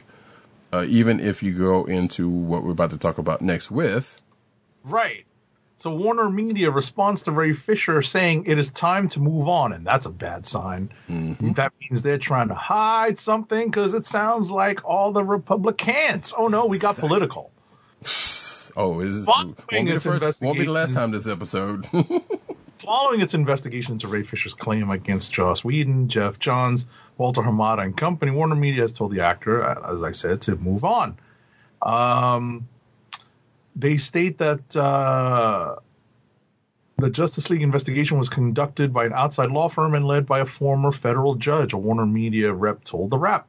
More than 80 people were interviewed. They have full confidence in its thoroughness and integrity, and remedial action has been taken. The investigation has concluded, and it is time to move on.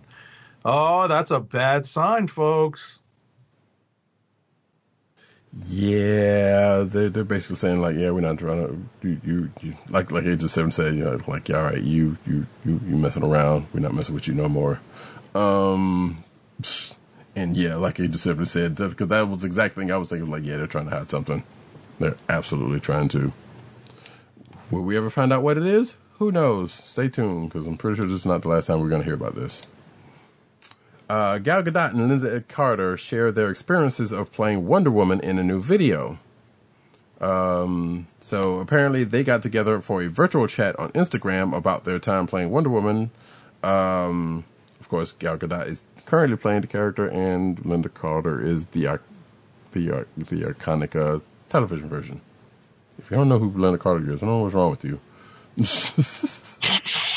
what is wrong with you? Anywho, uh, in the video, the two actors shared their reactions to find out they'd been cast as an iconic superhero, and Carter reenacted her response by throwing her hands up and yelling.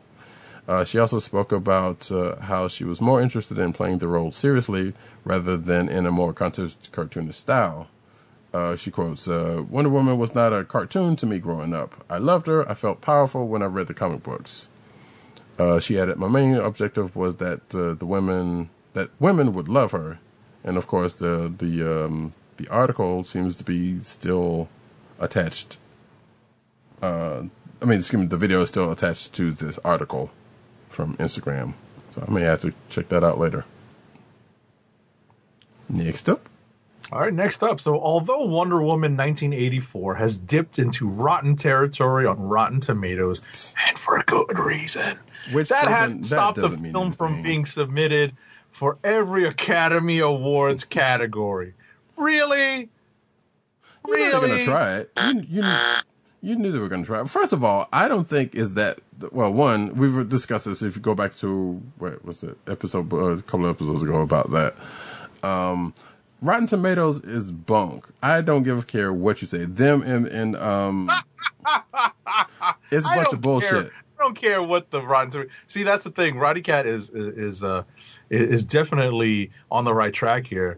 Not the biggest fan of the rotten uh the the rotten uh degrees of um rating on, on on Rotten Tomatoes because they involve all of these ratings from people online who I'm not sure how they got their you know their their ratings counted or their reviews counted.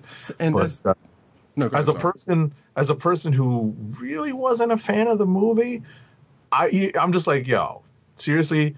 So you created a for your consideration page and submitted the the wonder woman sequel for consideration in, in all 15 categories of the 93rd academy awards including everything from best picture to best original score okay survey says Hey, look, you got to try it. You know, you got. listen, that's me. So you know, I, I don't care about the Rotten Tomato score, um, because you know, I, I- unless you're looking at what's frustrating about the Rotten Tomato score, and and and and, uh, and I don't want to, I don't want to dwell on this too long. It's what I said earlier, which is where they're drawing all these reviews from. Right. But um, I have so many frustrations with the movie that I can't even believe that they would try to submit for these awards. But you know, there's only so many movies out this year, so not a surprise. I mean, I can. Like I said, you gotta you gotta try. Something you know, something something's bound to stick with some of those categories, even if it's not you know the the, the bigger ones. But as far as Rotten Tomatoes is concerned, that and um whatever the video game version of it, which is slipping my mind at this moment, they can be gamed, and they have been gamed prior to. Like, yeah, they've been trying to take steps as to to to, to counter against that because you got you know critical scores, critic scores, and then you got like just random ass people doing their scores, and all that's aggregated together. And of course, with people who who just don't like stuff, they will try to tank the scores on Rotten Tomatoes, thinking that's gonna gonna hurt the the movie. They do the same thing with video games.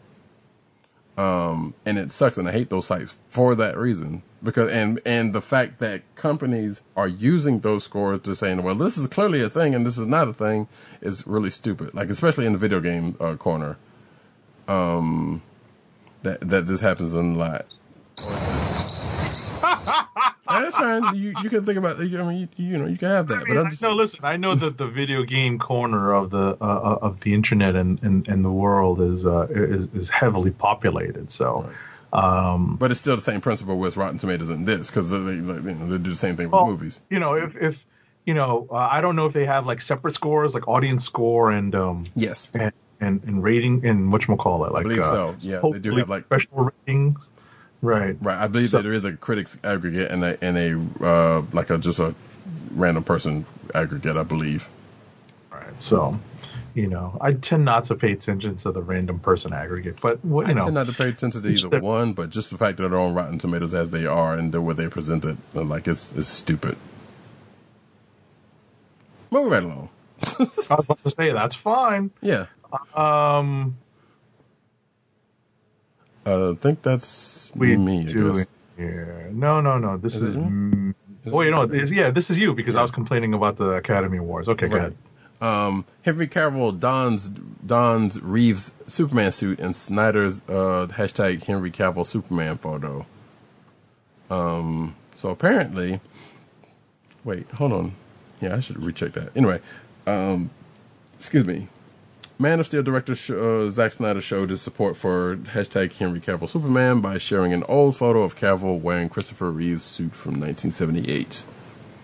Um, I was going to make a dry cleaning joke there, and I was like, you know what, never mind. Uh, Snyder shared the black and white photo of, of Superman actor donning uh, the classic suit on Twitter with the caption, Henry Cavill is Superman. I mean, kind of already played it, so I don't even know why you have to keep doing that.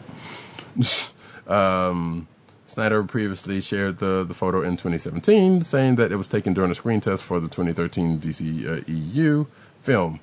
Uh, if you could put on that suit and pull it off, that's an amazing achievement, uh, he said at the time.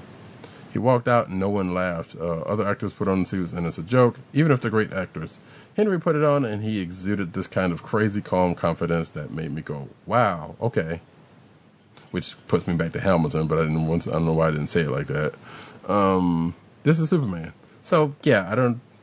Zack Snyder's caping for for Henry Cavill, which to be fair, Cavill's not a bad Superman. I don't, and I know there's been a lot of people like, and no, er, why? But he, he wasn't terrible. Man of Steel Jump in wasn't. the lake, Za- jump in the lake, Zack Snyder. But anyway, Right, and also that, but also Man of Steel had other problems, and and you know Henry Cavill not necessarily uh, was what. yeah! Anyway. Yes. Uh, Next, Next up, there's no hope that Green Arrow and the Canaries will find a berth at HBO Max after the CW passed on the Arrowverse spinoff, according to TV line editor in chief Matt Webb Mitovich. Yeah, Mitovich. The HBO Max option was already thoroughly explored, I hear, especially as leadership shifted over there, and that is why the final cancellation decision took as long as it did. No dice. Green Arrow and the Canaries was a proposed spin-off of Arrow, which ended its eight-season run on the CW in 2020. The concept was introduced as a backdoor pilot in Arrow in January 2020, right after the Crisis on Infinite Earths crossover of Supergirl, Batwoman, The Flash, Arrow, and Legends of Tomorrow, set 20 years in the future. Mia Smoak, daughter of Oliver Queen and Felicity Smoak, teams with Black Siren, Laurel Lance, and Black Canary Dinah Drake to stay to save Star City uh, another fictitious DC city from a new crime wave. While the CW chose not to pick up Green Arrow and the Canaries, Arrowverse executive producer Marc Guggenheim indicated there are still ways to tell their story even if the series fell through. So, in other words, probably animated series like they did with uh, the Ray and other proper uh, and um, the couple of them they did. I would Or assume. I was about to say, or guest spots on these CW shows, like more Crisis. You know, Oh yeah, definitely, probably, definitely that. But Crisis. Yeah, they'll probably call it Infinite Crisis to bring in the future people. You know, you never know. Yeah, um, I still never really caught up to. Uh, I still need to catch up to the the um, the Arrowverse stuff because the last couple of seasons, I think I don't know what happened, but um, um, oh, I do know what happened because they stopped really the the CW channel here went changing some stuff, and I couldn't really watch it anymore. Uh, but not all that stuff is on on Netflix, so I guess I can at some point. But kind of sad to see this, but also Birds of Prey 2.0. You know, who's who's to say whether that needed to exist or not? I'm sure they were actually good uh, good at it though. Good, uh, you know, it ended up good in a good way.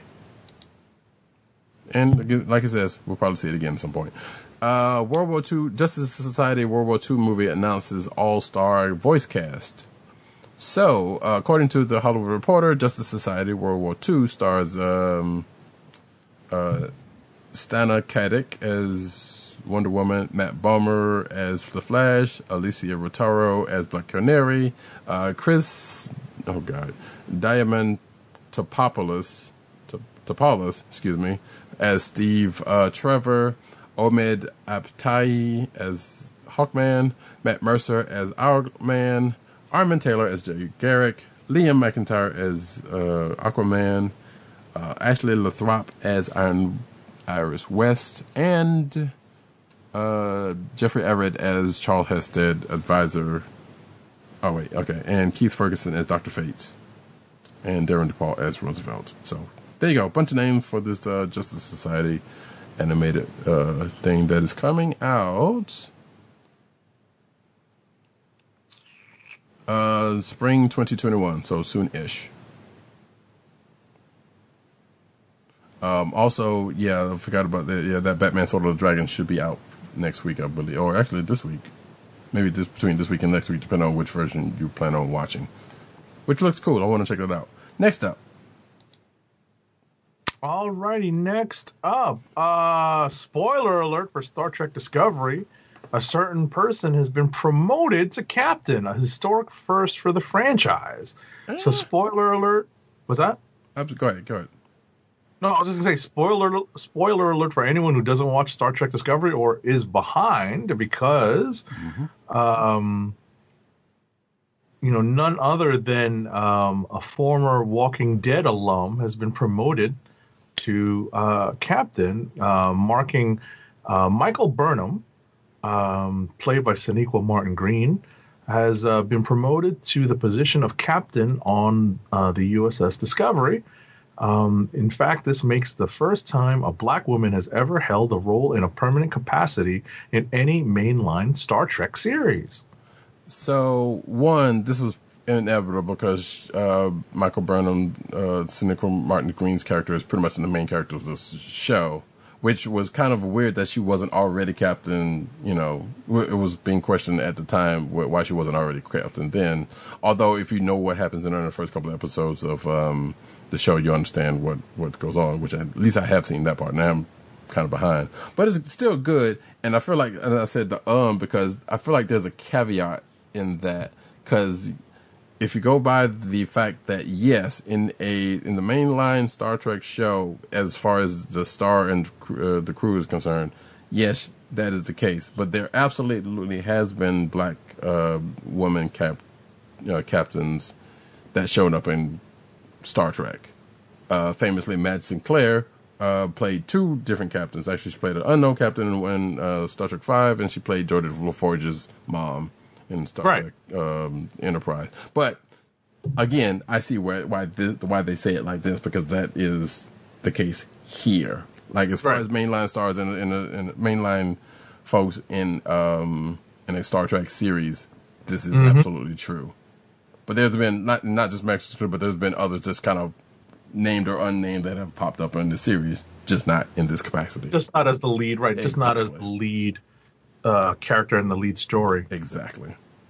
So this is still still historic, regardless. And I'm look, actually looking forward to catching up on um, uh, uh, Discovery because I'm hearing good things about it. Next up, though, whoops, and that's the page on Madge Sinclair. But uh, Captain Marvel's 2's Brie Larson shows off her home gym as she prepares for the sequel. So apparently, she, uh, um, she. I'm not sure. Wait, was this on Instagram, or this was looks like some fan site, I guess. Um, Larson provided a short video tour of her home gym and says, uh, "As you know, Captain Marvel 2 is gearing up. I can't say much about uh, about it than that because of Disney snipers." She said before taking the camera to her gym, which includes plates, kettlebells, medicine balls, uh, a bench, and a rack, and more. "Quote unquote." I have a ridiculous, a ridiculously, really intimidating home gym. She added in closing. And I'm pretty sure there's some some gym rats or whatever like you, you know you don't. You, I don't know. There are some. I was about to say in the in in, in the COVID nineteen world, everybody uh, everybody has something that looks like a home gym. It just may not be, you know, it's all that impressive. Yeah, but I mean, obviously she has the means to to be able to. Oh, absolutely. And I would imagine since she's got it, she's probably got spaces, you know, to to to, mm. to be able to handle that. So I'm pretty sure it's, it is good. I, I haven't seen this video to to know. So, but hey, you can check it out because it's in the article in the show notes. Next up. There you go. Uh, it's going to be a while before we see Ryan Reynolds back as the titular vigilante in Deadpool 3. But the long-awaited sequel will be will be a part of the Marvel Cinematic Universe when it finally arrives. Speaking about the project with Collider, why does it say Marvel Head? Kevin Feige provided a substantial. I know, I know, because it's it's it's part of you know it's like you know it's part of uh, setting, you know you know it's kind of like the um the rule where you know every comic is somebody's first comic, every story is right. somebody's first story, right? Yeah, and somebody might, yeah, right. Somebody reading this article might not know who Kevin Feige is because they're just uh, exactly, a, you know, exactly. But for us, Kevin Feige provided a substantial update on the status of the project, confirming its R rating. Feige also addressed the studio's plan to bring Wade Wilson into the MCU. He states it will be rated R, and we are working on a script right now, and Ryan's overseeing a script right now. It will not be filming this year. Ryan is a very busy, very successful actor. We've got a number of things we've already announced that we now have to make, but it's exciting for it to have begun. Again, a very different type of character in the MCU. And Ryan is a force of nature, which is just awesome to see him bring that character to life. I guess. I think you're it's going to be interesting. I guess. Listen, Deadpool's not everybody's cup of tea. It's amusing, but to a point for me. You right. know? I mean, like, don't get me wrong. Like I said, that, What's that? I'm sorry. What'd you say? I was just saying, I hate the fact that you know uh, the X Men are kind of treated as like super secondary characters. Yes. But what are you gonna do? You know? Yeah, and don't get me wrong. Like I said, I am not the biggest Deadpool character, but I did love enjoy that first movie a, a lot. I, I respect for that. I still hadn't seen the second one yet, and you know, and Ryan Reynolds, I'm not like real, real big, big on him either, but you know, he, he played the part. Mm-hmm. Sometimes it gets, and I think if if there is any actual annoyance between uh, Hugh Jackman and him, I can probably understand it, and I don't even know the dude. um. Anyway, going back to some news we alluded to earlier, which I don't know why I have it here instead of uh, early on, but Falcon and Winter Soldier um, news. Uh, Anthony Mackie confirms Captain America title is still up for grabs. So actor uh, Anthony Mackie weighed in on whether or not Falcon or Bucky will be the new permanent owner of Captain America's shield in Falcon and Winter Soldier. Uh, when asked if Falcon Sam Wilson is taking up the Captain America mantle in the Disney Plus series, Mackie confirmed that the role is still open in the MCU. Uh, no, we don't know that yet. He complied on the again the Jess Cagle show, whoever that is. Uh, the show, the idea of the show, referring to Falcon and Winter Soldier, is basically at the end of the Avengers Endgame, Cap decided what he wanted to do in, going into retirement, and he asked uh, me, I guess, his character Falcon, if he would take up the shield. But at no point did I agree to or say that I would be Captain America. Which I feel like that kind of mirrors real life statements uh, that Anthony Mackie has said early on. Um, but you know, things time, time change, and so does money. Um, but oh, okay. On, just I was about to say, Jess Cagle apparently is um, He pr- apparently hosts a radio show on Sirius XM. Ah, okay. and he was he's an award-winning entertainment journalist and former editor of People. So Who? exactly. Well, I you know I had to I had to figure I had to find out because I was like, who the heck is this person that's Right. getting this cool information? Right, because yeah, even when you were talking when you mentioned it earlier, I was like, yeah, I can hear it in them right now. so, and I would definitely because I think this is not the not the first time that this person has shown up in one of these articles. So it is what it is. Um. Oh, in the exclusive first look of the series shared at Disney 2020, Investors Day, Mackie's character Sam Wilson said, "The legacy of that shield is complicated," which is basically in that trailer that we're talking about. So yeah, there you go. Um, we'll see what happens when that show shows up later this year. Next up, Veteran soap opera actor John Reilly, not with, no middle initial, who also provided the voice for Clint Barton Hawkeye on 1994's Iron Man, uh, the animated series, has passed away. He was 86 years old. Reilly's daughter, Caitlin Reilly, confirmed his passing in a post to Instagram. All right. yeah. As the world turns, okay, and he was also on that Incredible Hulk and our uh, Wonder Woman shows back in the seventies and eighties. Maybe he was one of those that guys. Maybe. I kind of wonder. Apparently, he was also on Dallas and Beverly Hills 90210 later on. So, and Passions and Sunset Beach and General Hospital. So he's done rounds. Okay. Because I have watched some of the shows, but I don't remember him. Anyway, next up. Uh, the Boys star confirms season three's production start. So apparently, um, actor Antony Starr, aka Homelander, recently discussed how excited he was to get back to work on The Boys, and revealed when season three will likely film in Toronto, Toronto, Canada. Uh, Starr confirmed that the filming will likely begin in February. And he says, uh, "We haven't got an, a specific date yet, but in the not too distant, in the not too distant future, within a month or so, uh, Mystery Science Theater fans will maybe or may not appreciate that little ditty." Uh, Starr told comicbook.com. He says, uh, I think because of COVID and because we're shooting in the winter, which is going to be a little difficult, it limits us to interior shots uh, initially. Uh, so it's going. So it's a very staggered intake of the cast to the shooting schedule this season. So there you go. Next. American God season three sees the return of many familiar faces. However, one God is taking on a new look to adapt with the times, as is the case for Ms. World, who is the godly personification of globalization. In season three, episode one, A Winter's Tale, Ms. World decides to present herself in a new form with actor Dominique Jackson taking on the role. Formerly portrayed by Crispin Glover, the God used to be a white man in his 40s with gray brown hair.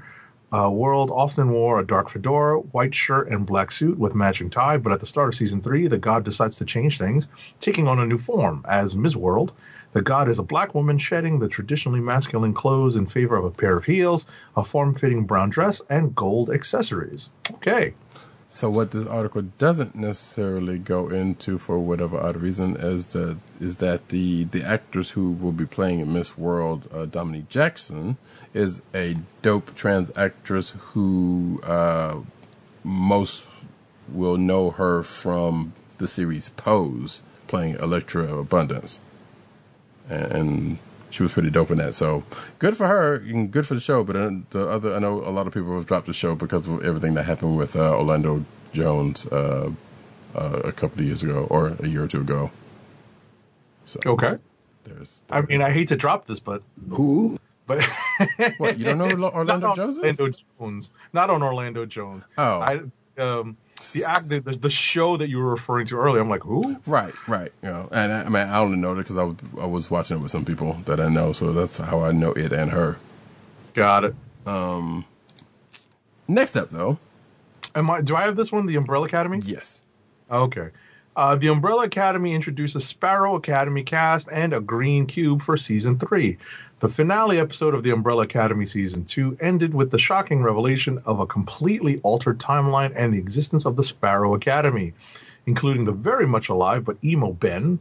Um, just like the OG Hargreeves siblings, we too had been in the dark about the identity of the rest of the Sparrows, but not anymore as Netflix has finally debuted the cast of the Sparrow Academy, along with a detailed description of the characters they will play. Feel free to jump into this article. There's a lot of information. Indeed. Have you actually watched any of the show? I have. It's good. Okay. It is a pleasant surprise.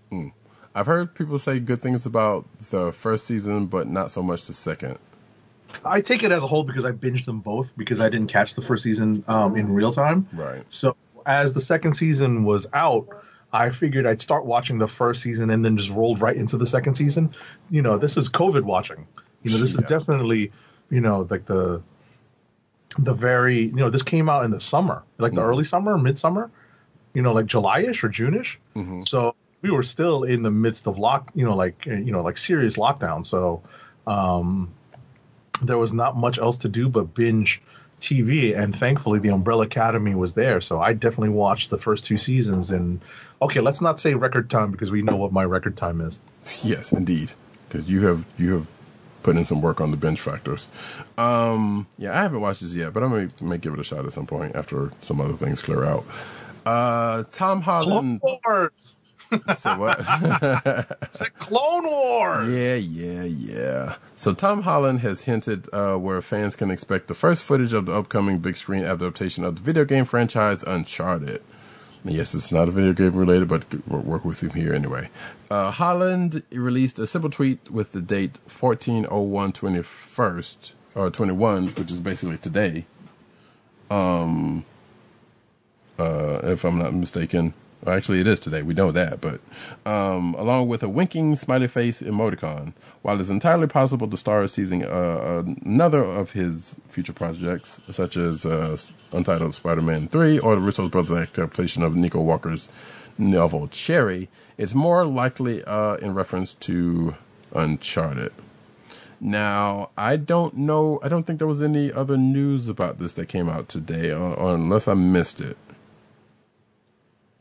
because I don't recall seeing anything that came out today or today about it. But regardless, the film is set to arrive in theaters on July 22nd, uh, uh, soon, July 16th of this year. So maybe there's a trailer that's out there that I'm that I missed out on today or something. I don't know. So whether it means this movie or whether it means something else, you know, I don't think I've seen anything Tom Holland related today. So we'll see. Um, sometimes articles will be spitballing, you know. Sometimes you got to go go with that spitball because you never know. It's um, you know, it is what it is. Shout out to Tim, by the way.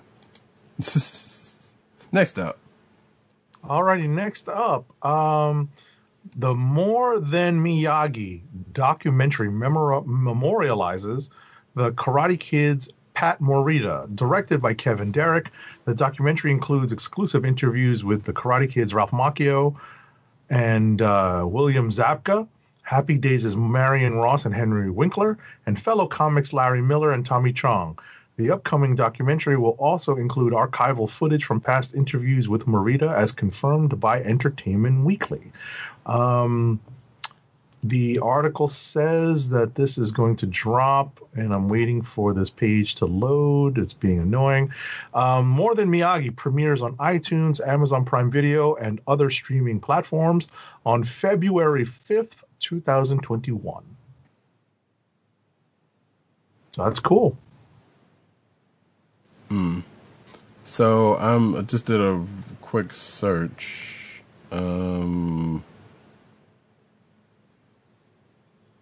I see things talking about Tom Holland, and looks like it might be about that movie Cherry he's talking about.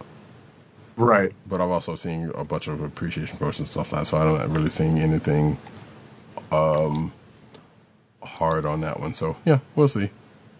Uh, anyway, but yeah, that I had to put that Pat Morita thing in here because like yeah, so a lot of people might may of a certain vintage know him as a Karate Kid. Some of others might have known him from Happy Days and that really stupid movie he did with uh, Jay Leno. But you know, there was more to him, and I'm I actually want to check this out. Uh, next up though, um. Filmmaker John M. Chu has announced that he's stepping away from the upcoming Willow series on Disney Plus. Uh, the series is a which is the sequel to the 1988 movie of the same name was announced by uh, in um, October 2020. Chu was set, direct, uh, was set to direct the pilot, the pilot, Lord have mercy, excuse me, and executive uh, produce the project, which will see Warwick Davis reprise his role as uh, Willow Ufgood from the original movie, um, and not Wicket, um, Wicket the Ewok. Um, I'm heartbroken to let you all know that I am unfortunately have to step down, a step away from directing Willow, Chu said in a statement. With the production schedule moving uh, due to continued lockdowns in the UK and a new baby coming this summer, surprise, uh, the timing is just not going to work out for me and my family. So, there you go. It's too bad. Yeah, indeed. Next up. Next up, the market is seemingly hot for 1980s TV vehicle auctions. Um, we did see the story about David Hasselhoff auctioning off his uh, his specific um, official kit from Knight Rider, but also on the block, um, according to Worldwide Auctioneers, is one of the six official A Team vans used to promote the TV series at 1980s auto shows. The proceeds will benefit the nonprofit J. Cruz um, Education Center Career Coaching Academy. A variety of prop guns are included, but unfortunately not a cabbage cannon. And if you look at the picture, unfortunately, it has it looks like a, a, a pump shotgun and uh, an old model of the Car 15, the the carbine version of the um, the M16. It does not have the Ruger Mini 14, which is the gun that the A Team generally used in the TV show. Hello. This is why this is why I mess with my, my homeboy here who for for for knowing that. you know, like that details like like that's the detail I don't even I didn't even remember about the A Team, but I remembered a good uh, fair a decent about about old shits. Anyway, um. So yeah, there you go. And I think the according to the the site, uh, the the auctioneer site, like yeah, it's still both of those uh, auctions are still going for I'm not sure what the time is um, on them, but apparently they are still they're still out there. So if you got that kind of cheese, you know, have at it, I guess. Mm-hmm. Uh, next up, uh, fast. Oh yeah, so it's a little bit of Fast and Furious news going on here. We, you know, this is a kind of a a, a side favorite of uh, of of the Cumber Chronicles here. Uh, It's a, it's a crossover. It really is. It really is. Uh, Vin Diesel has discussed uh, some of the rumors and revelations surrounding Fast 9, including the reason for Han's return and the possibility of the f- franchise going to space. Uh, in an interview with Entertainment Weekly, Diesel explained why Han is being brought back from the dead for the next, uh, um, from the next installment in the Globetrotting Billionaire franchise, which I totally forget that that movie is not out yet. It's uh, which one? It's um delayed because of COVID. It was supposed Right. to come out earlier this year. Right. Um. Well, well, I mean, we're still early in this year, but yes. Um. I mean, earlier it's- 2020. That is. Right. Um. Yeah, and I think it's supposed to be still coming out like spring, something like. But anyway, we'll get to that in a second. Um. So these are explain why Han's bring back from the dead, like I said, and uh, seemingly killed off. Why he was seemingly killed off in, or after the character was seemingly killed off in Tokyo Drift. He explained the importance of his refer- return, referring to Han as an integral character in the franchise. I can't say that I would dispute that. Uh, quote, if you remember, he's kind of responsible for the away years of Dom Toretto, Diesel said, speaking about the connection between the character and Sung Kang's uh, character in the movies. He's the one doing jobs with him in Mexico. He's the only one who knows where Dom is. And in many ways, the bridge for Dom when uh, Dom comes back in Tokyo Drift. I would posit here that he's not the only one because I think um, if you go with my dissertation on the timeline of Fast and the Furious uh, mixing with Triple X, we know, also know where he was during those away time.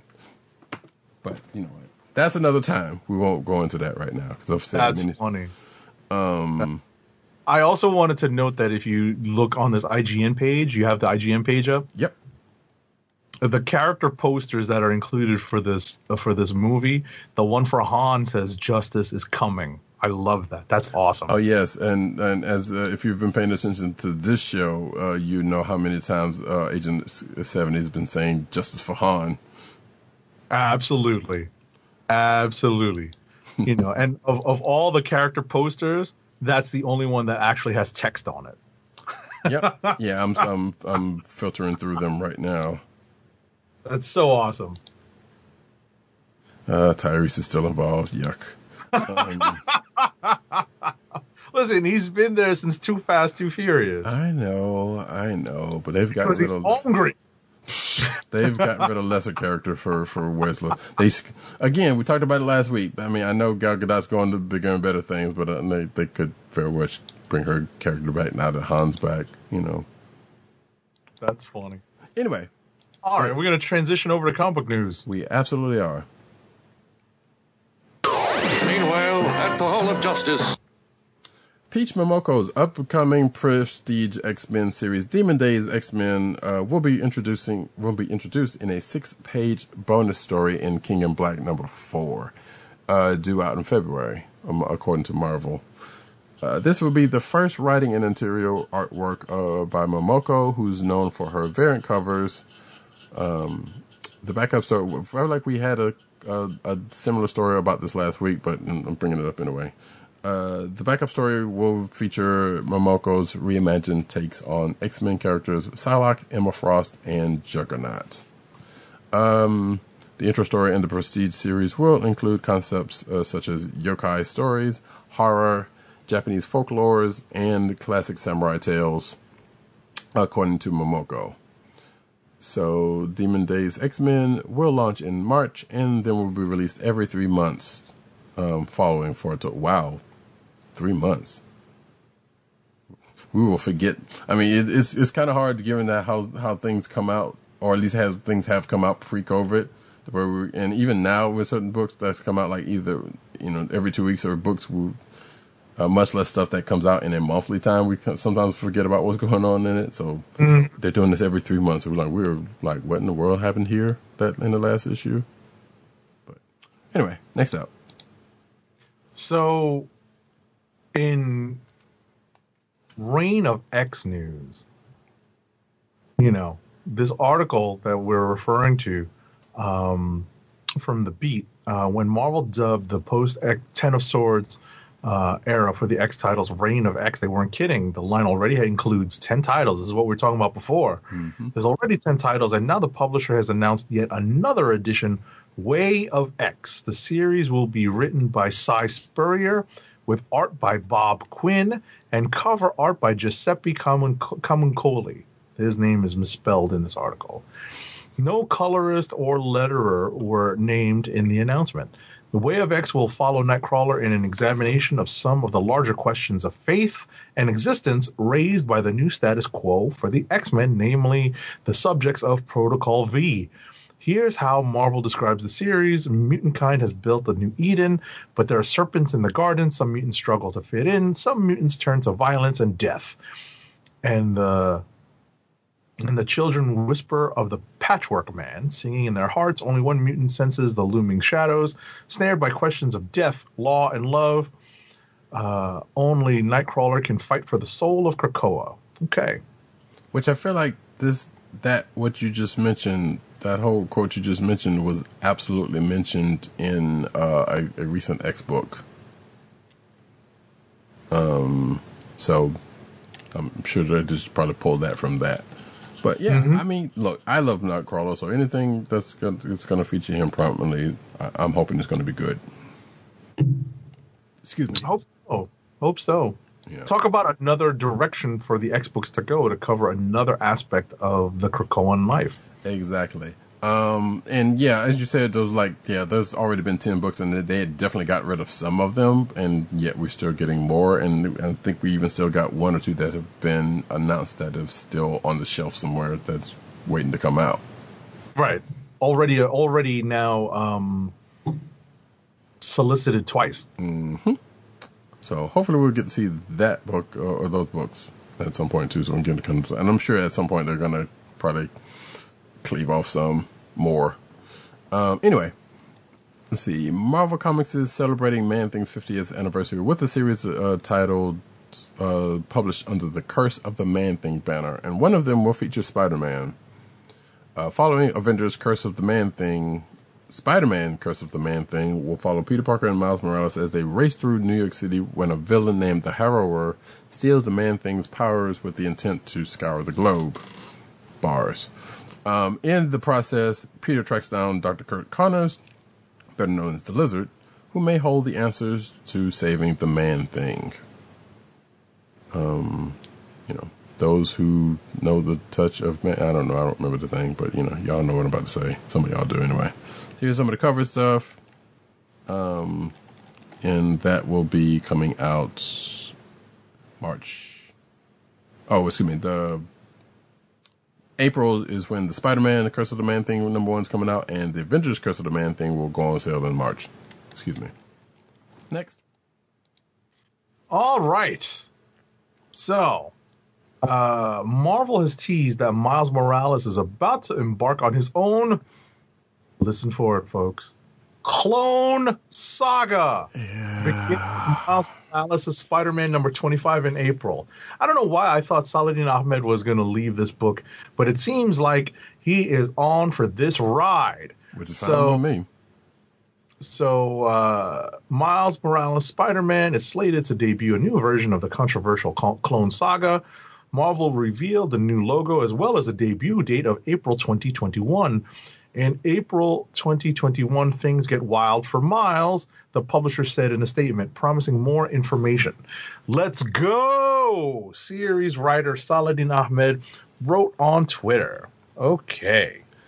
So the Clone Saga in the Spider-Man mythos is, um, some would say derisive. Would, would I think it would be fair to say? You know, some people like the Clone Sagas, a lot of people don't. Divisive is a easy, is a pretty calm word for it. Yes. Yes. it was it was the it was the nicest way for me to say that. Yep. Um, because even when I saw this article, I was like, "Oh God, no, please, no." but you know, I, I like I told someone on on on Discord, I'm like, you know what? I trust uh, Saladin, Saladin Ahmed and crew, so I feel like, and we have definitely seen kind of shades of some of this coming up in the book. So it this should not have been a big of a surprise that this was coming. Especially with the fact that Marvel has been pretty much revisiting a whole lot of uh, uh, classic events. So this shouldn't have been a surprise one way or the other. But here we go. We're getting into it. Or we will get into it in April. right. Spider Woman's original costume returns in mid 2021, and I would postulate here that it, the, the costume's already been back because she's been wearing it in Savage Adventures. But um, throughout her history as a superhero, Jessica Drew, aka Spider Woman, has been known by her trademark red and yellow original costume. That costume will make a con- uh, comeback in Spider Woman number 11. Uh, the costume change comes as an attempt for Jessica to quote unquote return to normal or what passes for normal in her life, according to writer Karla uh, Pacheco.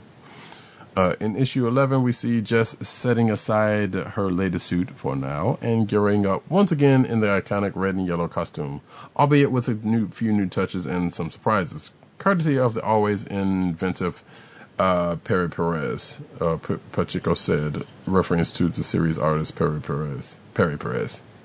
So there we go. Those of you who didn't like the new suit will definitely be getting the old suit back. But again, like I said, it's not like yeah, it never left. Yeah, like exactly. you said. So I do. Yeah, I'm not that big a fan of the new suit. You know, I've said it before on the show. So Mhm. Yeah, like I, said, I, I grew into to kind of sort of dealing with it or liking it, but yeah, I was like at first I was like, yeah, it's kind of weird, but that's not a Marvel Legends I'm gonna run out to get. You know what I'm saying? Indeed. Uh, and if you're if you're not familiar with Spider Woman uh, and you don't know what a suit looks like, the the if you- you've seen watching the video, you can see what it looks like on the cover.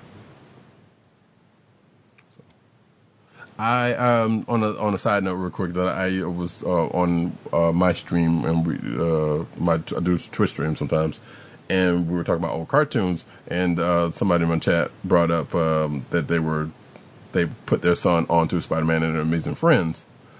To which I was like, "Yo, you might want to put him on to the Spider Woman show that came out a little bit earlier because it features Spider Man pretty heavily, you know, pretty prominently, especially in the first episode, where in the first fifteen minutes is pretty much just Spider Man."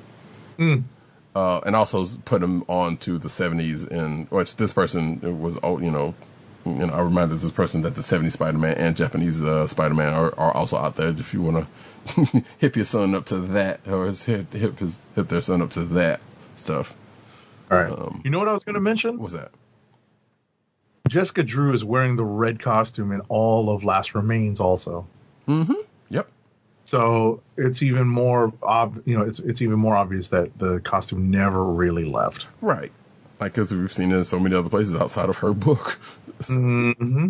Uh, but anyway, Jane Foster returns to the spotlight. No, I was about to say I got this one. oh yeah, I'm sorry. Uh, Marvel's King in Black: Return of the Valkyries creative team of writers Jason Aaron and Torunn Grønbekk unite uh, with that series' cover artist uh, Mattia De Iulis for a new five-issue limited series enti- uh, titled "The Mighty Valkyries." The Mighty Valkyries will center on the reborn group of Valkyries organized by Jane Foster in King in Black. Return of the Valkyries, specifically Jane herself and the mysterious new character who we all know is the as the first of the Valkyries, who made her debut in Return of the Valkyries number one. In the new title, Loki, of course, will set Jane and her allies on a mysterious quest. All right. So there'll be a tribe called Quest. No, I was about to say, you know, they might have a second breakfast at some point. Elevensies. That's funny. Anyway, um, Marvel under pressure to retire Punisher character and logo. Um, voices calling for Marvel to retire the Punisher and or his logo following its continued adoption as a symbol of hatred and division have increased following the riots in the cap at the Capitol in Washington D.C. last week. Uh, multiple uh, writers were seen sporting a modified version of the iconic uh, character's logo as they stormed the Capitol in a act of domestic terrorism. And thank you for this article for calling it what it is. We also, on a side note, have seen we've talked about articles that where the police has had the Punisher logo on either their person or on their cars, which was to very poor taste. And I think this article actually goes on to say that also. Um, so yeah, and there's even a, uh, an article in this. Um, I mean, there's a picture in this article of I guess it's supposedly that I don't see it on there, but definitely yeah. And even um, um, some comic book artists like Jamal Argo have come out saying that um, it's time to put the Punisher out the pasture. The concept is corrupted. I'm kind of of two minds of this because I kind of sort of agree, but at the same time, I don't know. Ah, it's tough because the symbolism is you know is one of the coolest parts of the character Right. right the actual symbol Right. right because all you have to do is draw the silhouette with the skull and you know who it is Right. right and that's the worst part because it's a very it's supposed to be a very frightening image and that's what they're trying to appropriate Right. that's the problem right if if uh, it was scarier to have pointy bat wings on your head that's what they would appropriate Right. you know so that's really what it comes down to and that's what's frustrating. And that's and that's why i understand because the character and i've been a punisher fan for a long time mm-hmm. but you know you have to understand that he is literally the character that that does the things that the heroes are supposed are not supposed to do. Right. that's what you're supposed to understand. Like right. He's like yeah and there's been you know in there's in history there have been folks who have done the same thing that the punisher does and sadly have gotten off uh gotten away with it. Uh and realistically the the punisher as a character would should would and should be in jail because he's pretty much a serial killer. Right and has been who- repeatedly and that's always been you know one of the the sources of storylines. Right. He- because the Punisher is always under uh, uh, is always under the is always uh, under the um uh, the scope of uh, law enforcement all the time from his very first appearance till till you know till now. right So you know, it's not in- like uh, they're they're they're they're not trying to try him for all those crimes. You know, that's what they that's what they miss. You know, Well, yeah, but as many times as he, like he's even showing up in the pages of like Savage Avengers recently, and you know, like yeah, they they, they got a use for him, and you know this and that and the other. But even this, and granted, these are like more ground level heroes, and the, the, the folks who are not afraid to get themselves dirty. Like yeah, if if it was all that case, they would be even be trying to do that on a more on a more obvious list, but they don't because of reasons. But uh, I was going to even say mention that uh, there was a character from back in the eighties, and you know who I'm talking about, Scourge of the Underworld, who Right. pretty much also did that, but was also a villain. right? But he also didn't have the cool symbol uh, symbolism. You know, Well, yeah, that he didn't have that cool uniform. You know, there's a couple. You know, that's I, I you know, I, I, you know, we have to freely admit that's really what that's all they know. All they know is the symbol, right, right? How scary it can be, right. and that's what's lame. Oh, you yeah. know. So you know they can all go to hell in a handbasket. I, I will put the symbol on myself and mow them down. You heard that, Google. You know, And he also knows the legal reca- ramifications of saying such a thing, so he can do that. you know, So, but I mean, but that's what it comes down to. You know, you know, it, it, it- it's kind of like what the Punisher. You know, what's funny is that the Punisher would turn the tables on all these jokers. Mhm. You know, right. and it and, and and it's the same thing in the next story. Exactly, So, and I was just going to say, and, and b- real quickly, like, yeah, we've also had stories where the co-creator of the, of the Punisher was like uh, admonishing these folks, where in, in just like uh, a similar vein in this next story. right, because at the end of the day, these characters would actually turn the tables on all of these uh, seditionists and uh, and, and and and traitors. Um, Jack Kirby's son condemned the rioters using Captain America symbols, and that's just disgusting to me that they would even think about that. Right. Like they would even think about carrying those colors. The son of Marvel, uh, uh, you know, uh, the son of Jack Kirby, uh, spoke out about the Captain America iconography seen uh, being used by Trump supporters storming the Capitol. Uh, Captain America, one of Marvel Comics' most enduring and iconic characters, was created in 1941 by the late Jack Kirby along with partner Joe Simon. Um, when some were seen wearing Captain America's highly recognizable imagery during the riots at the Capitol building last week, Kirby's son spoke up about the disgusting and disgraceful use of his father's co creation. CNN's anchor Jake Tapper uh, shared a message from Neil Kirby on Twitter saying Neil Kirby, the son of Captain America co creator Jack Kirby, was distressed to see some of the January 6th terrorist rioters wearing shirts with versions of his dad's creation corrupted by the image of the outgoing president. Um, and he has a message to them that's uh, a little on the long side, but it's definitely worth reading. And yeah, it's you know, there, there's seriously like Cap would, would would have bashed all their heads in. Yeah. Also, sad, sad that we have, as far as I know, anyway, we haven't seen anything along the same lines from Marvel proper, which also kind of bums me out. On either one of these cases, also, I mean, we did kind of see something in the Punisher case like previously, but even then, it was like eh, eh, eh, kind of wishy washy. Um, so that's kind of sad. Because the thing is, they have to sue the people who are violating the copyright. So they have to find out where those shirts are coming from. Right. That's well, I what they- mean, I mean, but even just saying something like, "Hey, we don't condone the use of you know X, Y, Z's ABC," you know, we haven't seen anything along that lines either. Well, you know, Perlmutter. Yeah, that's and there you go. That's exactly the problem. Um, but hopefully that'll get taken care of at some point also. But um, on to other news though. Hasbro Marvel Legends She-Hulk figure available for pre-order. this is a cool thing. Yes, it is, and it's not the it's not Grey Hulk. Uh, it is She-Hulk. No, it's a repaint of that gray She-Hulk. Right. Uh, so yeah, we've got a brand new Marvel Legends uh, She-Hulk feature, which we had there. She's had at least one, or two more, as uh, one of which uh, Agent Sarah just mentioned. Um, has been announced for pre-order this afternoon on Pulse, as well as other retailers. You can see the pictures here on the video. If you're watching the video version, uh, and it looks good, and I'm probably going to get one. Obviously, you know, you got the show coming up, so you know, it was a good time for them to put another one out, and all the the um, the places you would expect, like uh, Hasbro, Pulse, Best Buy, Best Buy, Big Bad Toy Store, and Entertainment Earth. You can definitely pre-order from there. It's up on Amazon as well. I would also mention that uh, it kind of coincides with the most recent uh, developments of the She-Hulk character in the Avengers book. She doesn't necessarily have that gigantic build, but she definitely has a much more um, streamlined Hulk look, as Oh. opposed to um, that uh, the the the Gray Hulk that they originally based this figure on. Right, because coming out of Empyre, they pretty much Loki dealt with that.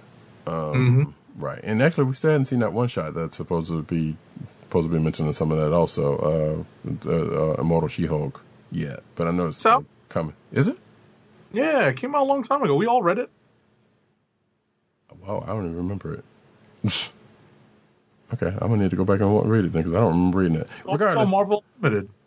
oh wow, okay. Well, like I said, I, I don't remember it then. So, so Hey, listen, we read a lot of books, folks. Yeah, but I feel like I would have remembered reading that one. Uh, but then again, I'm probably and also like you said, we do read a lot, so I don't know. Could be slipping on. September twenty third, two thousand twenty.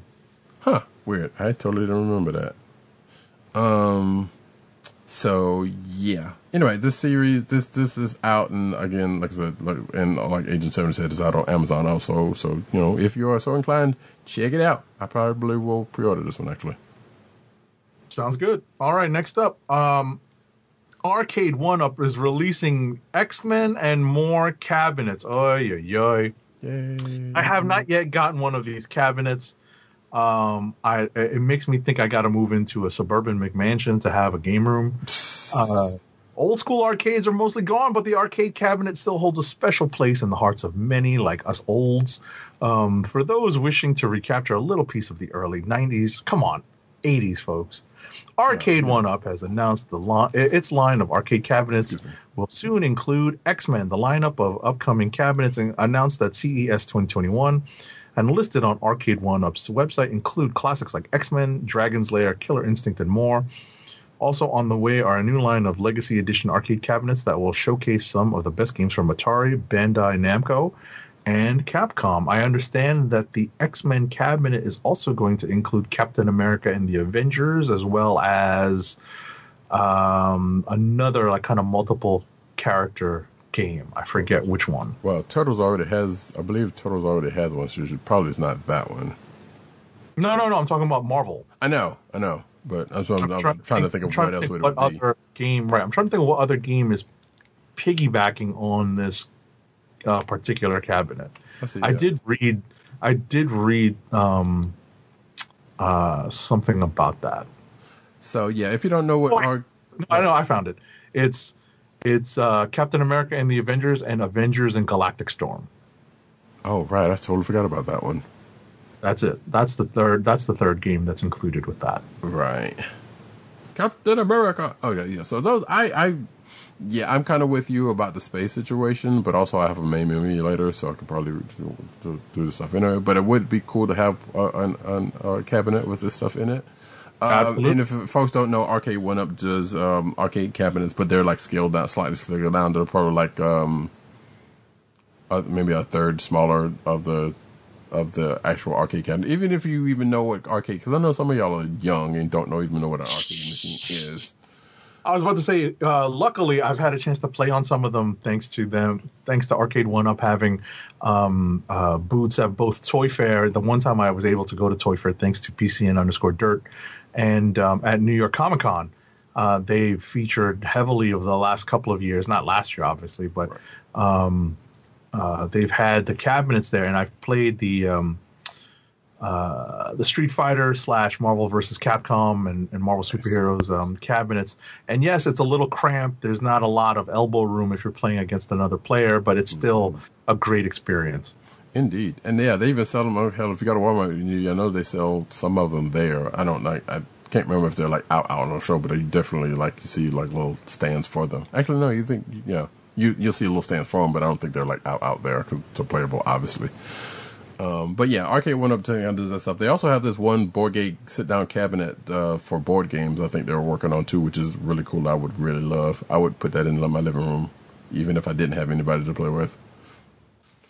But space also is consideration, so there's that. But yeah, check that out at your leisure. They're not they're not really too terribly expensive, but they're a little pricey. Anyway, Uh, Lucasfilm Games. Actually, I'm going to take both of these next these next two, if you don't mind. Fine. Lucasfilm Games. I know uh, Agent 70 not real big on the video games, but still, you know. So, uh, but these are connected. Uh, Lucasfilms returns as the official home of Star Wars games and more.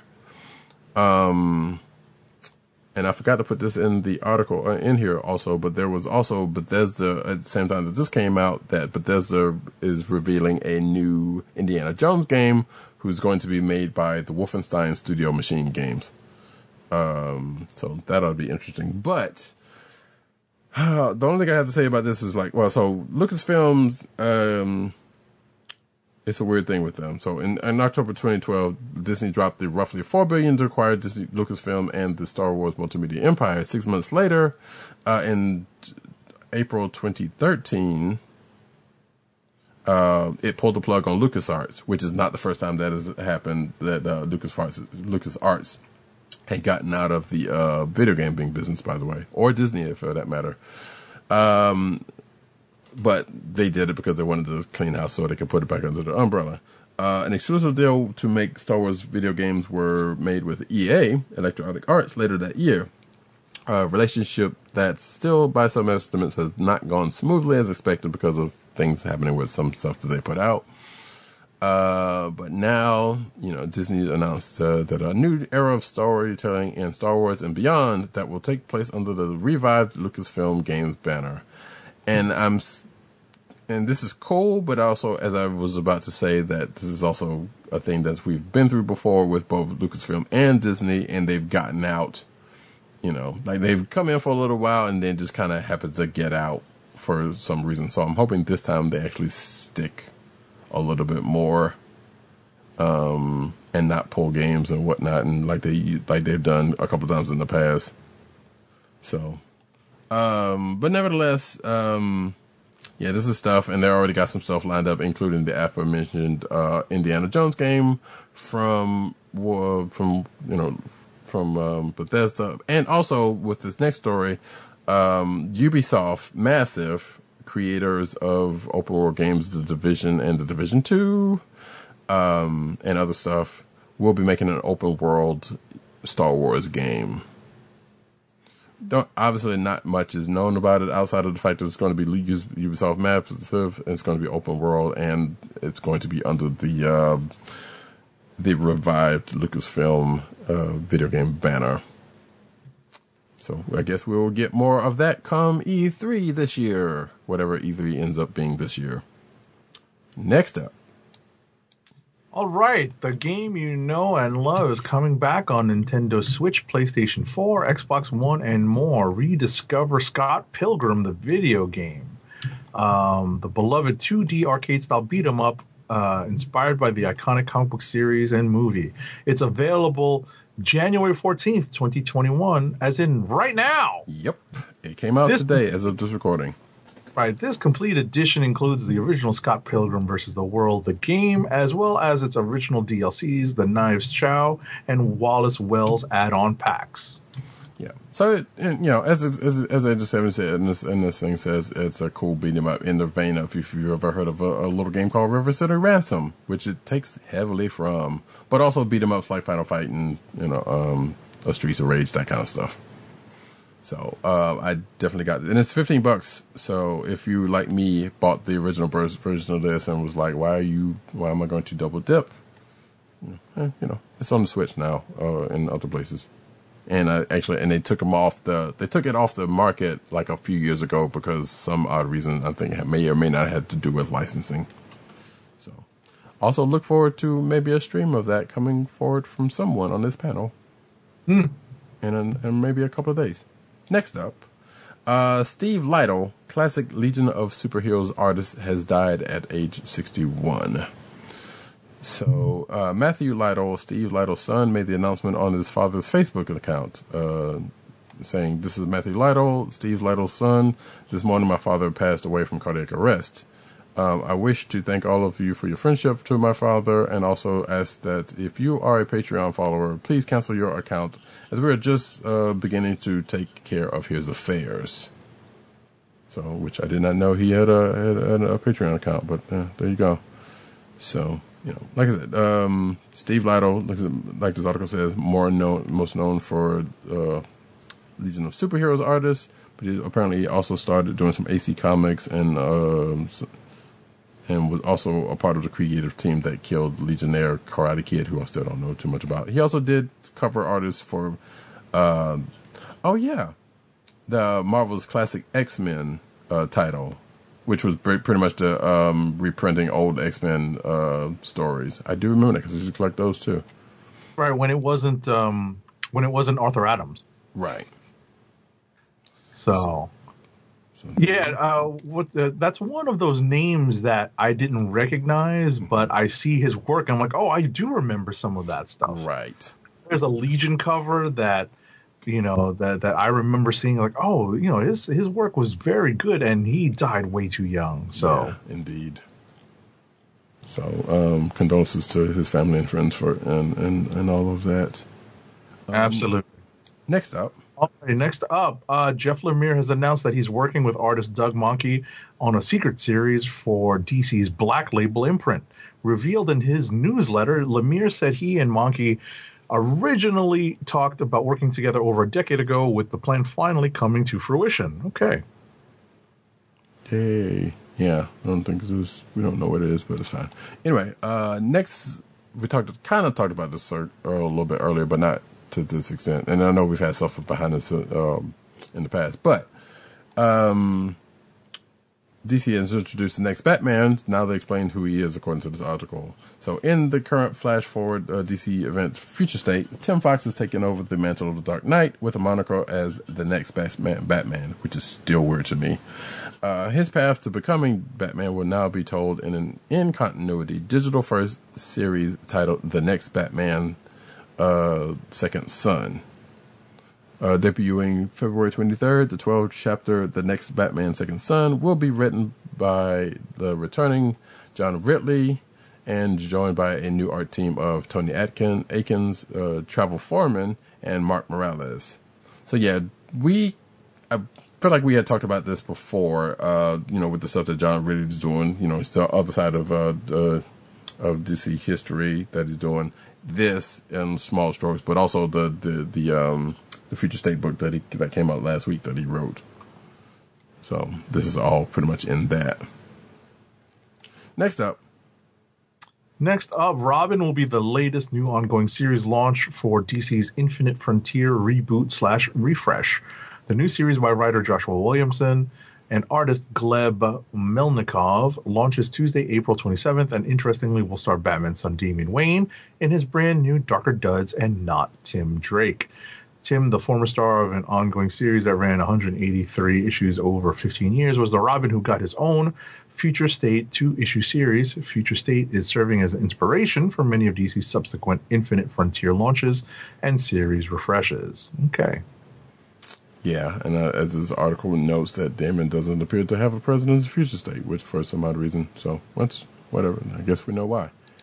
Um, adult graphic novel sales figures revealed nearly 30% jump in 2020, which I read this article and was like adult graphic novels, and then I realized they're talking about manga. Yeah, And I'm sitting here like, is that what we're that's not calling? how I read adult graphic novels. Right. Exactly. And I'm sitting here like, what, really? Is that what we're calling manga now? Um, but according to this article, 16.2 million adult graphic novels were sold in print in 2020, according to a report from the publishing tracking service NPD. Uh, with those sales led by My Hero Academia, the adult graphic novels portion of the uh, North American book industry jumped 29.1% compared to 2019 and then you get the top 10 list of um uh, of the books and definitely out of those top 10 my hero academia is like half of that list with demon slayer coming in with at least at one point which i still need to watch that um but yeah that's kind of crazy i know people like them so so from my hero academia What's, Um, I mean, what else is on the list? I'm pulling it up now. Just to, I'm curious. But I'm saying top ten is pretty much mostly uh, manga, and Wow. specifically and specifically My Hero Academia and Demon Slayer. I don't know these other two books, but there's also a book in here which I assume is uh, manga, uh, which is a Junji Ito book. and I don't know this first one because I've never heard of it before. But Yeah, what is this? The boy, the mole, the fox, and the horse. We're we're we're absolutely exhibiting our ignorance of this. Uh, um, no idea what this is. it says from British illustrator, artist, uh, and author uh, Charlie Mackesy comes a journey for all ages that explores life's universal lessons, featuring uh, hundred color and black and white drawings. Oh, And okay. then it just kind of goes into description of that. So yeah, it just doesn't definitely doesn't seem like manga, but actually in a some sort of graphic novel. Yeah, this is definitely more like a classic graphic novel. I'm just clicking through the images that are shared on uh, the Amazon page for this book. Uh, not a lot of dialogue, not a lot of narration, but that's it's really more of a traditional graphic novel style. Right, but yeah, as of the top ten, like I said, the the, the crux of it is manga. hmm Um, yeah, no, I, mean, I was going to say more than the main focus. It's like what is it, eight out of ten or something like that, 7 out of ten. Yeah, I don't know what that Strange Planet one is either, but we would assume it's like that that first one we were just talking about. And even this article kind of says breaking down the adult graphic novels category further, manga was the subcategory with the highest year to year to year growth. Uh, 2020 saw a 43.7 increase over 2019 because I guess for possibly obvious reasons, but also mangas have been getting bigger, big, bigger and bigger in the last four or five years, or one would, you know, one would say. So that's not that big of a surprise. Um, but yeah, there you go. There's that. Let's say Strange Planet is definitely um, a little bit more of the graphic novel style that we're used to, Gotcha. but definitely a much much more simplistic uh, art style, but definitely uh, telling a story. Interesting stuff. Cool. Uh, last but not least, Last but not least, our last story of the night. Uh, the sixth annual Dwayne McDuffie Awards for Diversity in Com- Comics finalists have been named. Uh, the finalists for the sixth annual uh, Dwayne McDuffie Award for Diversity in Comics have been named with a winner to be announced in February during Black History Month. The award is meant to honor the commitment to excellence, commitment to excellence and inclusion, both on the page as well as behind the scenes, in honor of the late comic book and animation writer, editor, producer Dwayne McDuffie.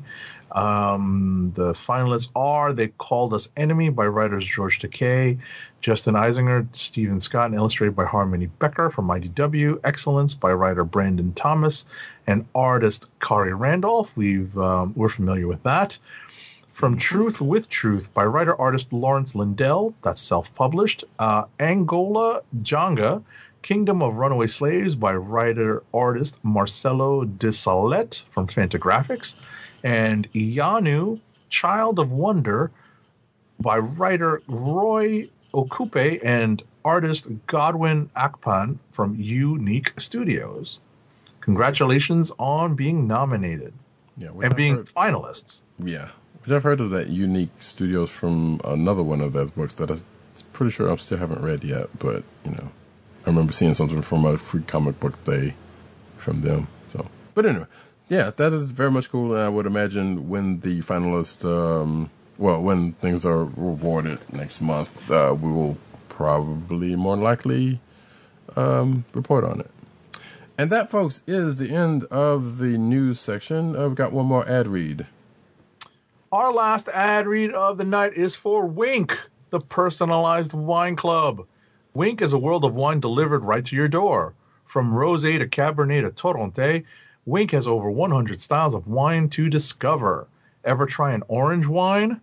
Winc connects you to a world of exclusive wines tailored to your tastes and delivered directly to your door. Winc delivers four bottles of wine to you every month with free shipping. You can pick your own bottles or let Winc choose and match to your taste. It doesn't cost a thing to become a member, and you can skip or cancel anytime. And now the listeners of the Comic Book Chronicles can enjoy an exclusive discount of $20 off your first order. To place your first order with $20 off and to help keep our show free for you, go to our network website at cspn.us forward slash winc. That's cspn.us forward slash W-I-N-C. Winc Wines through CSPN. Do it today. And as we come to the end of another episode of the Comic Chronicles, we'd like to thank each and every one of you folks for coming out, whether it be for the recorded uh, live recording or in the audio form thereafter. Um, uh, I have been well. Actually, I'll go ahead and get this out of the way before I even do that. Um, next week, 400th episode, folks. It's it's been a long road.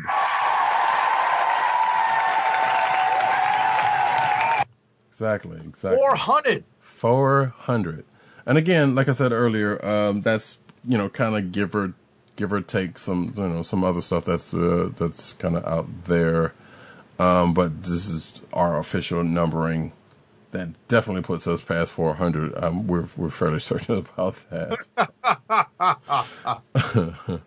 I love yes, how we equivocate with this now. yeah But you no, know seriously, 400 episodes in, folks. Help us celebrate next week.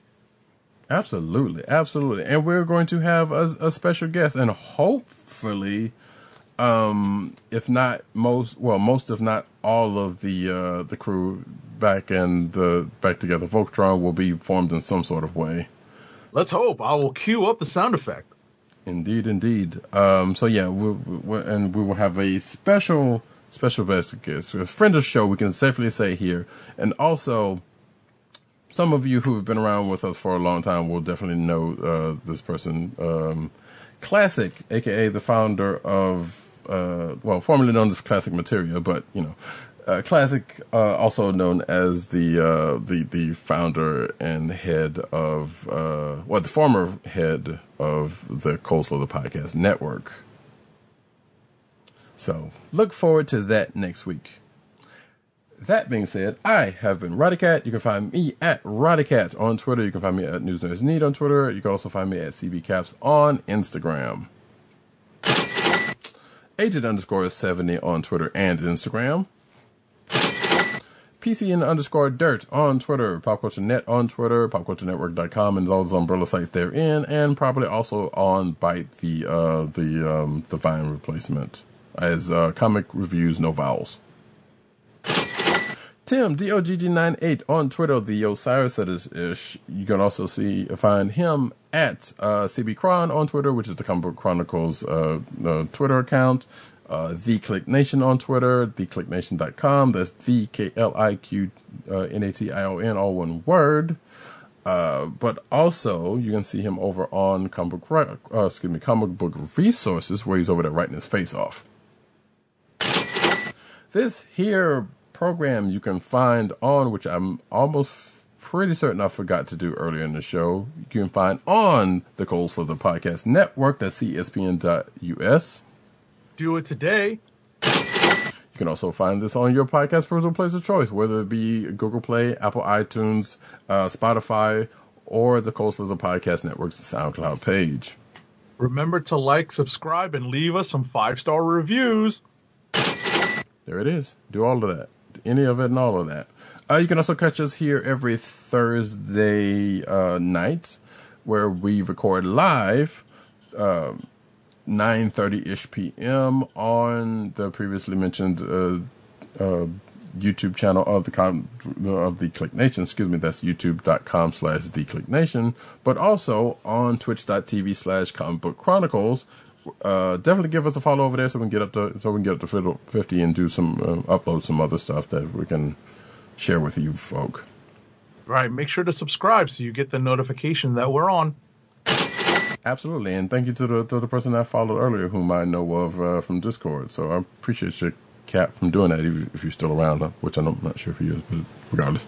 Um, and yeah, if you have questions or anything, actually, you can put them in said chat on Twitter and YouTube, which I probably should do better about checking both of those. Uh, now that we have this set up. But regardless, or you know, on the Twitter at uh, CB Cron, or you know, our individual, you know, um, things. We we don't mind as- answering comic book questions or life Absolutely. questions. I don't know.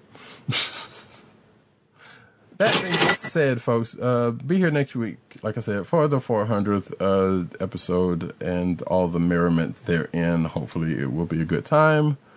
for you and those. And of course, the aforementioned, well, not aforementioned because I didn't mention them this time, but I did mention the fact that we all have our end of the year discussion coming up. And also, um, I'm probably going to actually put out uh, a treasury like edition for the Mandalorian season two in audio form. I'm not sure if I'm going to mess with the video, but I can, you know, we'll see about that. Sure. That being the case, folks, this has been the Comic Book Chronicles. Peace. Peace. One. Wakanda forever!